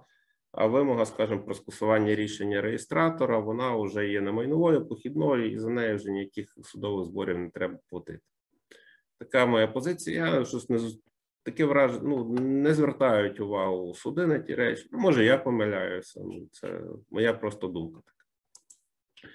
Тобто, це кажу, вузькі питання не рухає сьогодні питання підстав для скасування рішення реєстраторів, там порушень, які типові при застосуванні статті 37 Ми їх постійно обговорюємо, бо дійсно є проблемні питання із тими вимогами, надіслані, надіслані, що говорить договір. Виникає питання часто з оцінкою. Проведена оцінка, не проведена оцінка, вправі оскаржувати е, оцінку іпотекодавець вже після того, як е, проведена сама реєстрація, чи це дійсно прерогатива е, іпотекодержателя, чи непроведення чи неправильне проведення оцінки. Може бути підставою скасування рішення реєстратора. Дійсно дуже багато питань, і в кожному конкретному, в кожній конкретній справі це є предмет доказування для сторін, і відповідно, скажімо, є де попрацювати адвокатам. Це по 37 кажу, взяв дуже вузьке питання і, в принципі, хотів на ньому зупинитися. Тепер по 38. Оці так звані договори про е, купівлі-продажу предмету іпотеки, яка взагалі їх права природа, які способи захисту. Тобто, яка є особливість даного договору? Що стороною даного договору не є власник майна, тому що згідно іпотечного застереження, згідно закону про іпотеку, продавцем в даному випадку виступає е, іпотекодержатель, тобто згод, ні згоди е, іпотекодавця не треба, і він ну, не є стороною договору. Відповідно, е, чи є ефективним взагалі спосіб захисту права визнання недійсним договору по статті 38, як е, стандартно, дуже часто стандартний позов іпотекодавці, ну, сторони адвокати, іпотекодавці і так далі. Е, Є є не одне постанова Верховного суду, де такі договори визнавалися недійсними, тобто позова е, задовольнялася. Я навожу тут одну постанову, їх є більше, і в книжці іпотека, е, яку вже давно треба поновлювати, якщо чесно, мені про висновки Верховного суду, яку ми написали разом з Андрієм Порайком. Це вже два роки тому прийшло. Надію, що я зберуся силами і, скажімо так, оновлю цей матеріал. Тобто є така практика. Вважаю, що вона, е, скажімо так, не зовсім правильна. Тому що, по-перше, як каже, іпотекодавець не є стороною договору, тому по суті реституція неможлива. Якщо пам'ятаєте справи пов'язані з прилюдними торгами, то Велика Палата до речі, звертаю увагу на на, на, на цей аспект, що Велика Палата тепер поверху по справах про визнання торгів недійсними каже, що боржник е, не не повинен звертатися з позовом про визнання недійсними торгів, публічних торгів, тому, тому що він не є стороною даного договору, і відповідно він не, не має права претендувати на реституцію. До нього майно не повертається, повинен звертатися з віндикацією. І я думаю, що така практика, якщо дійде до великої палати, буде і поширена на на якраз статті на договора по статті 38. Е, другий слайд щодо того. Е, на що звертає Велика Палата, що саме рішення суду про визнання дійсним договору не є підставою для внесення запису про скасування прав на нерухоме майно необхідно одночасно заявляти вимогу про скасування рішення про державну реєстрацію прав. Відповідно, є два висновки Верховного суду. Хоча з іншого боку, ці і ці е, висновки Верховного суду треба співвідносити з, е, з тими змінами, які були внесені в закон про державну реєстрацію. І мені так видається, що з огляду на ті зміни, оці от праві висновки, вони не є зовсім актуальними. Тобто, визнання недійсним договору повинно бути. Е, підставою для внесення відповідних записів до реєстру, оскільки це є ну, юридичний факт. Це відповідний юридичний факт, який повинен бути, скажімо так, зафіксований в реєстрі. Наступне питання. Я тут недавно, досить таки недавно, все-таки прийшов до висновку, що коли іпотекодавець хоче захистити свої права, якщо його майно було продано по 38 статті, в першу чергу він повинен розглядати можливість віндикації, віндикації даного майна. Чому? Тому що, як я вже раз сказав, він не є стороною цього договору. Відповідно, у нього відсутній будь-який правовий зв'язок з тим самим покупцем. З продавцем є, а з покупцем немає. Якщо немає е, зв'язку з покупцем, тобто ті от договірні способи захисту права, такі як визнання дійсним договору, ну сумнівно, що його можна застосовувати в даній в даній ситуації. І я тут звертаюся знову ж таки до практики Великої Палати, знову ж таки по тих торгах. Я думаю, що її можна поширити якраз про практику по е, статті 38, тому що договори дуже подібні, тому що і там, і там продається майно боржника, який не є стороною даного договору. Тобто і там, і там реституція ну, сумнівно, що може бути застосована. Е, І відповідно е, реальним е, способом захисту такого права є саме віндикація. Задумайтеся над тими речами, дискутуйте, буду радий почути ваші зауваження.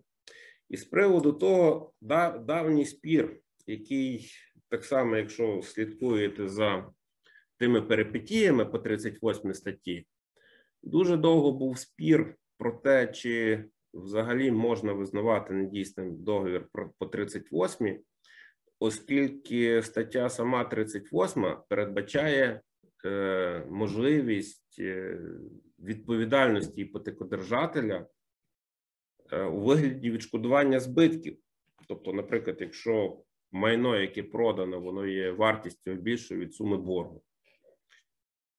І в останній суддя пророк був доповідачем, дуже високоповажний чоловік.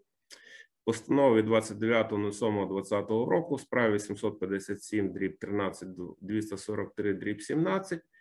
І, зокрема, е, Велика Палата в цьому кейсі вважала, що у разі недотримання е, порядку повідомлення боржника, іпотекодавця е, в порядку статті 35 закону про іпотеки, і тут немає в слайді, але повірте, що є така там ще вимога е, щодо порушення порядку оцінки майна предмету іпотеки. В даному випадку це не є підставою для визнання такого договору недійсним, а є підставою для відшкодування збитків, як і передбачено статтею е, 38 закону про іпотеку.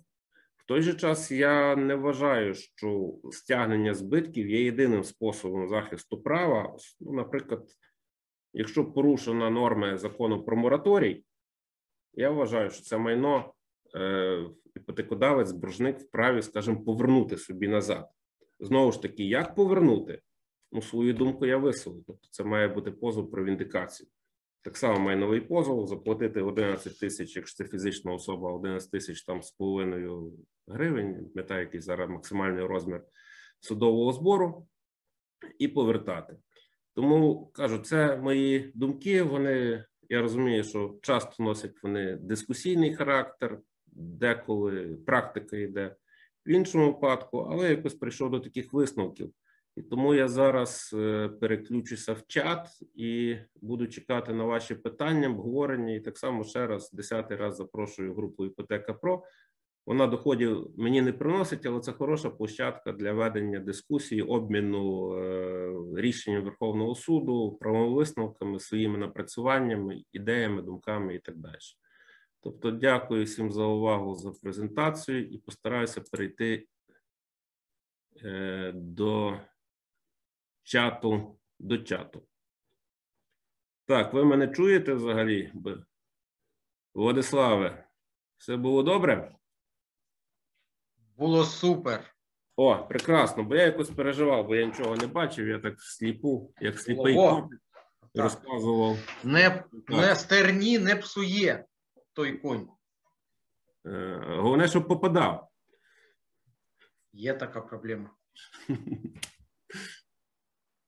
Так, господарський повертається. До речі, Олександр Курочкін питає: є одна ще з можливості, дійсно, коли мені колега один розказував, що він е, мав практику повернення е, в суді першої інстанції зі стадії розгляду по суті, підготовчі провадження, обґрунтовуючи тими змінами, йому суди такі ухвали задовільняли, і він такі ухвали поскидав.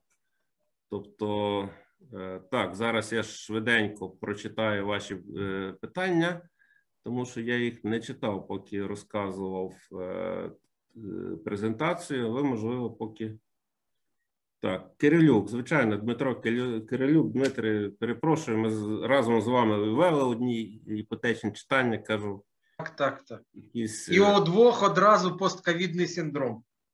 Я, я, речі, пам'ятаю, Я от Кирилюк. жартів, я деколи зараз чомусь торможу. Я от не можу здати прізвище. Я за собою таке зауважу. Добре, може це виправиться років через 20. Так. е,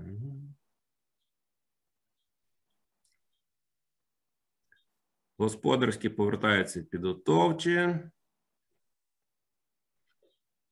По привату суди підтримують по 38-й визнання недійсними договорів. Я знаю, що є така практика, але я просто висловлюю свої позиції. І Владиславе, а ваша ви ж цивіліст, нас дуже потужний цивіліст. Все-таки чи може ставити е, питання про визнання недійсного договору по 38-й, надіючись на повернення права власності е, особи, яка не є стороною даного договору? Ну, ви знаєте, ми з вами повертаємося до цієї дискусії. А в чому вона суть полягає її? Чи речовий спосіб забезпечення, чи, е, чи зобов'язальний? Да? І чому о, ця дискусія взагалі-то має право на життя? Тому що якщо е, ми говоримо про право продажу від свого імені, від імені іпотекодержателя, то фактично особа, яка продає майно, вона е, є уповноваженою продати. Так, написано від свого імені, але якщо глибше копнути в природу цих відносин, виходить, що іпотекодавець уповноважив іпотекодержателя щось здійснювати. Правда ж схоже на це? От, на таку ситуацію. І якщо це схоже на от таку ситуацію, виходить, що е, ми можемо вести мову про такий квазідоговірний е, конструкцію, таку, коли, коли от, ну, тебе уповноважили, і ти щось продав. І в такому от саме випадку питання повернення втраченого, воно, мабуть, полягає в е, розірванні договору. Але от якщо вже далі пішов процес, далі відчуження, ну очевидно, що вже жодних договірних відносин вже між е, сторонами не виникає, і це тільки речово-правовий характер захисту. Ну от правильно я е, е, суть розклав чи? Правильно, Владиславе. А от тоді виходить, що ви не погоджуєтеся з е, постановою Великої Палати в сфері. Е, Я вам хочу так торгів, сказати: Велика Палата вирішила, мабуть, не лізти в такі цивілістичні дебрі, не е, будувати е, і не е, впроваджувати отакий квазідоговірний конструкт, не аналізувати, чим є право продажу за іпотечним застереженням або договором. Вони все-таки вирішили, що ну, якщо нема прямого зв'язку договірного, прямого безпосереднього зв'язку між іпотекодавцем і особою, яка набула право власності, ну, значить, це речово-правовий спосіб захисту. Нема ж прямого договору, ні, ніякий же договір не підписував, правда? Немає. Іпотекодавець. Так, Але насправді то е, трошки воно не так. Е, Якщо з чистої раціональної цивілістичної позиції дивитися на ці речі, то, то це все ж таки іпотекодержатель, він виконує якісь функції, які йому надав силу договору іпотекодавець. Ну, от зараз е, речово-правовий е, засіб захисту він превалює. Ну, от, от така позиція Верховної Палати. Да. Я просто ще раз звернуся до практики про визнання торгів. Тобто, я просто мене зараз два кейси, я її вивчу так досить глибоко. І тобто, каже Велика Палата, що не може боржник в виконавчому провадженні вимагати реституції, бо реституція неможлива, бо він не є стороною даного договору. Тому і боржник в виконавчому провадженні повинен зразу заявляти, по суті, тоді виходить віндикаційний позов. Тобто, так само таке воно, скажімо, перекреслює всю ту практику, напрацьовану до даного часу, такі позиції. І, і, і далі Великий Верховний суд, я бачу, так не сильно зважає на той висновок Великої Палати. Тобто, це ще одне питання, яке би я думаю, от і Велика Палата повинна якісь проводити такі спірні питання, зокрема, і суддями Верховного суду, і всіма нами, ті питання якось роз'яснювати. Бо Ну, Вони звичайно, написали. просто треба одноманітна, щоб позиція вирішилася. Якщо там ви визнаєте, що є договірний елемент і допускаєте реституцію, да? це, ну, будь ласка, давайте і тут так робити. А якщо е, ми вже кажемо, що тільки про речово-правові способи захисту, вони мають поширюватися і на випадки з торгами. Правильно я розумію вашу Так, так, так. подачу? Ну от тут просто треба при нема поганого і доброго ні в одному, ні в другому способі. Е, просто треба, щоб було вирішено це раз і назавжди.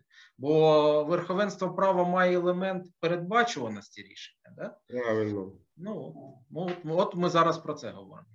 Да. От Юля задала запитання, що розходиться практика з приводу територіальної підсудності прав щодо відшкодування іпотекодавців перевищення 90% вартості предмета іпотеки, куди подавати, е, щоб не гуляло по областях. Я стикнувся з такою проблемою. Цікаво. Мене погуляло по областях, і я хочу звернути увагу Юлі і всіх нас е, на е, так, е, зараз на є. Зараз, зараз, зараз. Так. Е, Свіженька постанова Великої Палати. От вона мені помічниця дала, а от трошки не той. Ага, ага, в мене двостороння, з двох сторін надруковано. Е,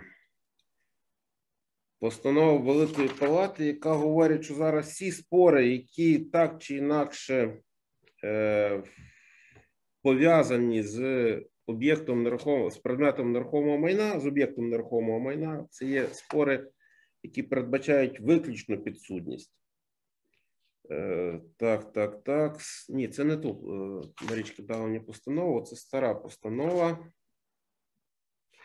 Тобто зараз виключна підсудність. Вона е, ця постанова публікувалася і обговорювалася в групах. Тобто, Ну, ви поки шукаєте, я вам хочу сказати, що паралельно було ще одне рішення суду Верховного, яке стосувалося оренди.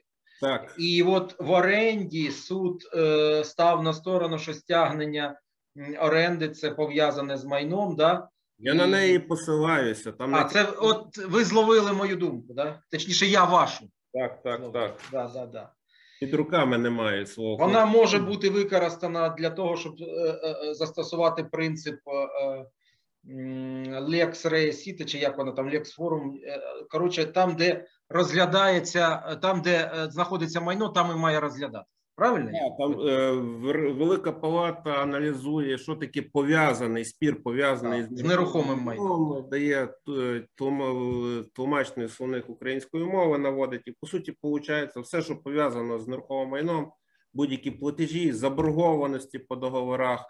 е, Це є виключна підсудність, е, повинна роздатися за місцем знаходження. Називається форум Реє Сіте. Е, е, Суд е, за місцем знаходження речі.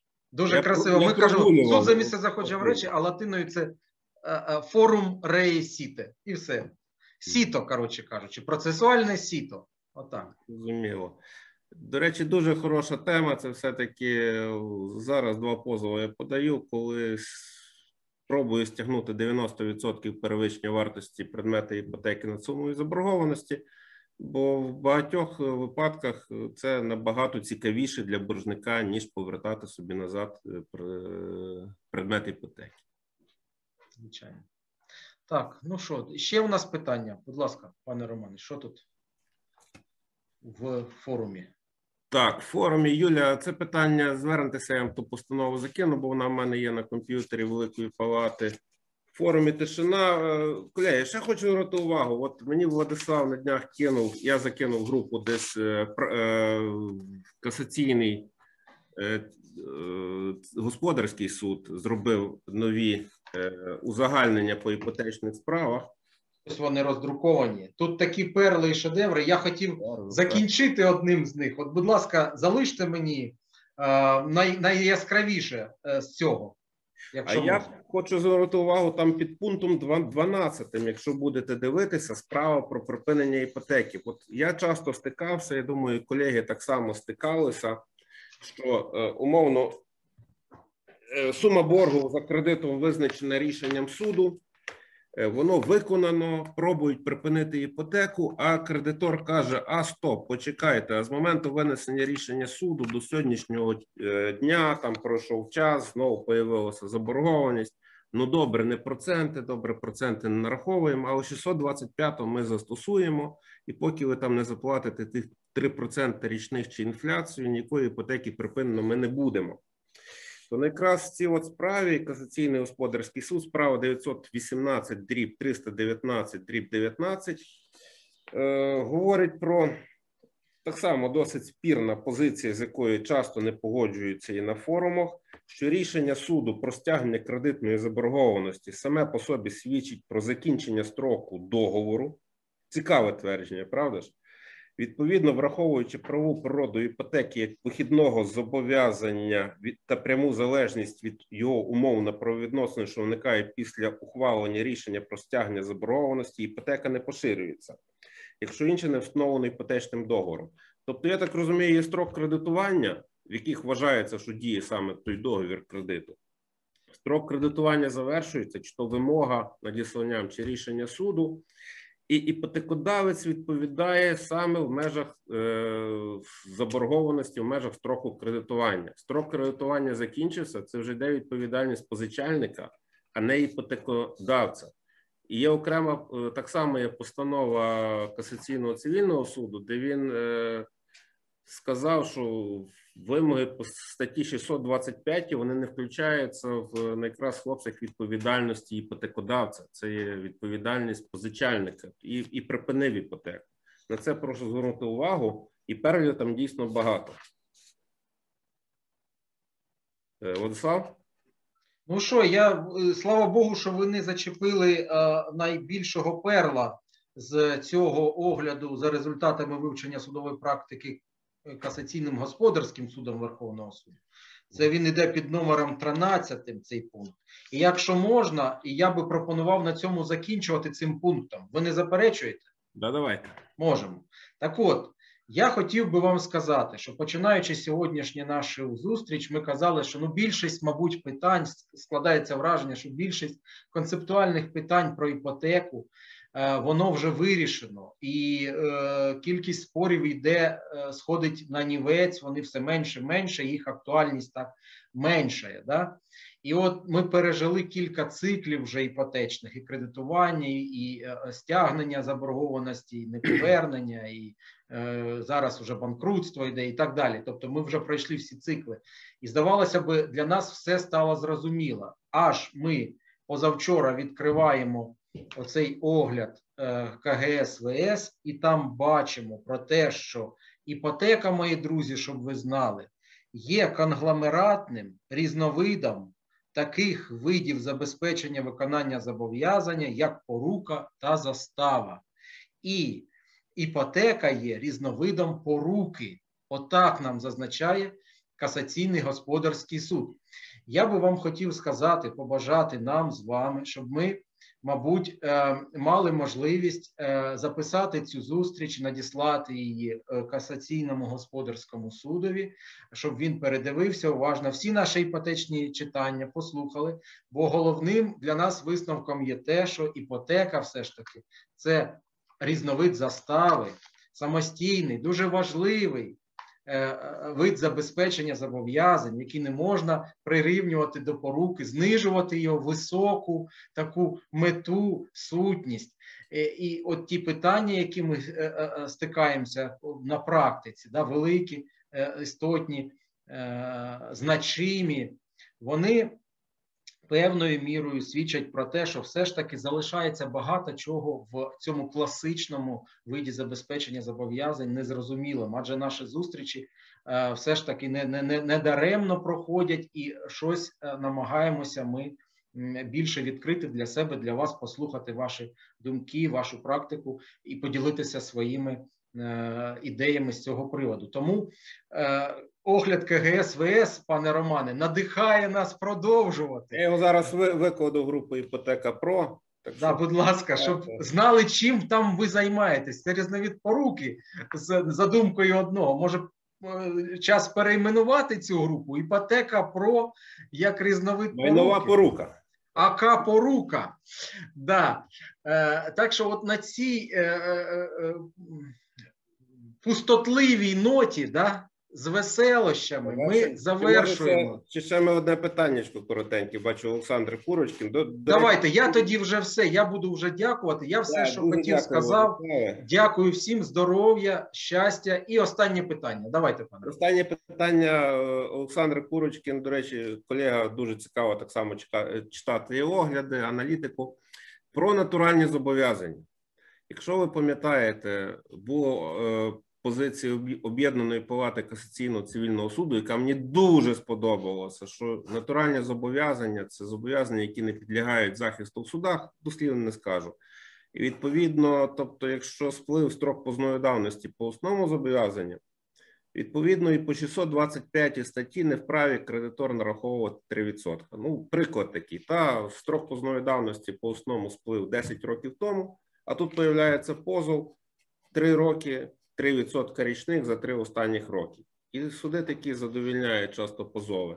І Велика Палата так не, не прямо, але сказала, що ну, так воно має бути. І була така постанова. Потім від висновків даної постанови Велика Палата відійшла, прямо сказала. І в кінці 2020 року з'явилася ще одна постанова е, касаційного цивільного суду, яка один в один повторила ці висновки об'єднаної цивільної палати Верховного суду по натуральних зобов'язаннях. Е, Шановний наш колега, так само я і постив і в групі, кому цікаво, найду ще раз надішлю. Тобто питання так само дуже спірне. За тою практикою мало би застосовуватися, звичайно, е, скажімо, позиція Великої Палати, та є наш цілий е, ранг тих висновків. Велика палата, об'єднані палати, потім е, звичайні палатки, якщо можна так сказати. І ну, питання цікаве, тому що з точки е, зору логіки юриста я так само не розумію, як може через е, кредитор, втративши право вимоги по основному зобов'язанню, вимагати нарахування якихось інших, скажімо, безпосередньо пов'язаних з невиконанням основного зобов'язання платежів. Так що, колеги, Владислав вам всім подякував. Я вам так само дякую, що е, взяли активну участь е, в семінарі.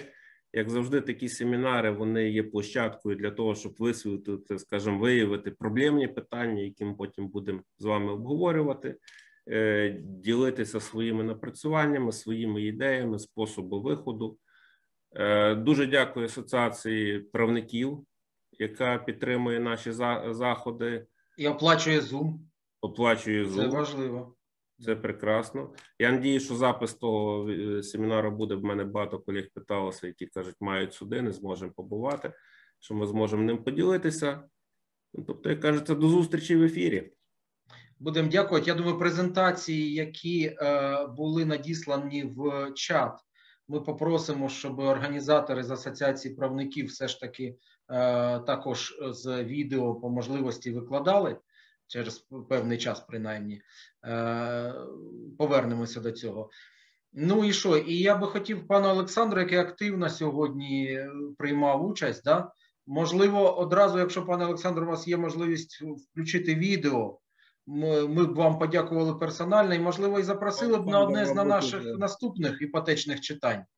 Е, якщо ви нас... казав, що він спішить, і казав, що він відстріляється, і, і мислі в місті. Щоб... Ми тоді йому посилаємо сигнал. І йому, і всім колегам, які на наступний раз хотіли би висловитися. Будь ласка, ми завжди відкриті до запрошення.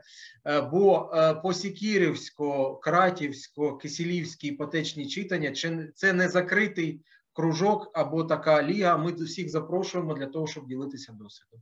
Ну і на цьому будемо бажати здоров'я, мабуть. Да? Дякую. Дякую. Вибачте, не можу включитися за кермом. Е, Дуже приємно організаторам за запрошення. Дуже вдячний організаторам за запрошення. Запрошуйте ще більш актуальні теми. Завжди готові проговорити. Е, Роман, тобі особиста подяка. Всім дякую, гарного дня і гарних вихідних. Все, до побачення. Відключаємося. Гарного всім настрою.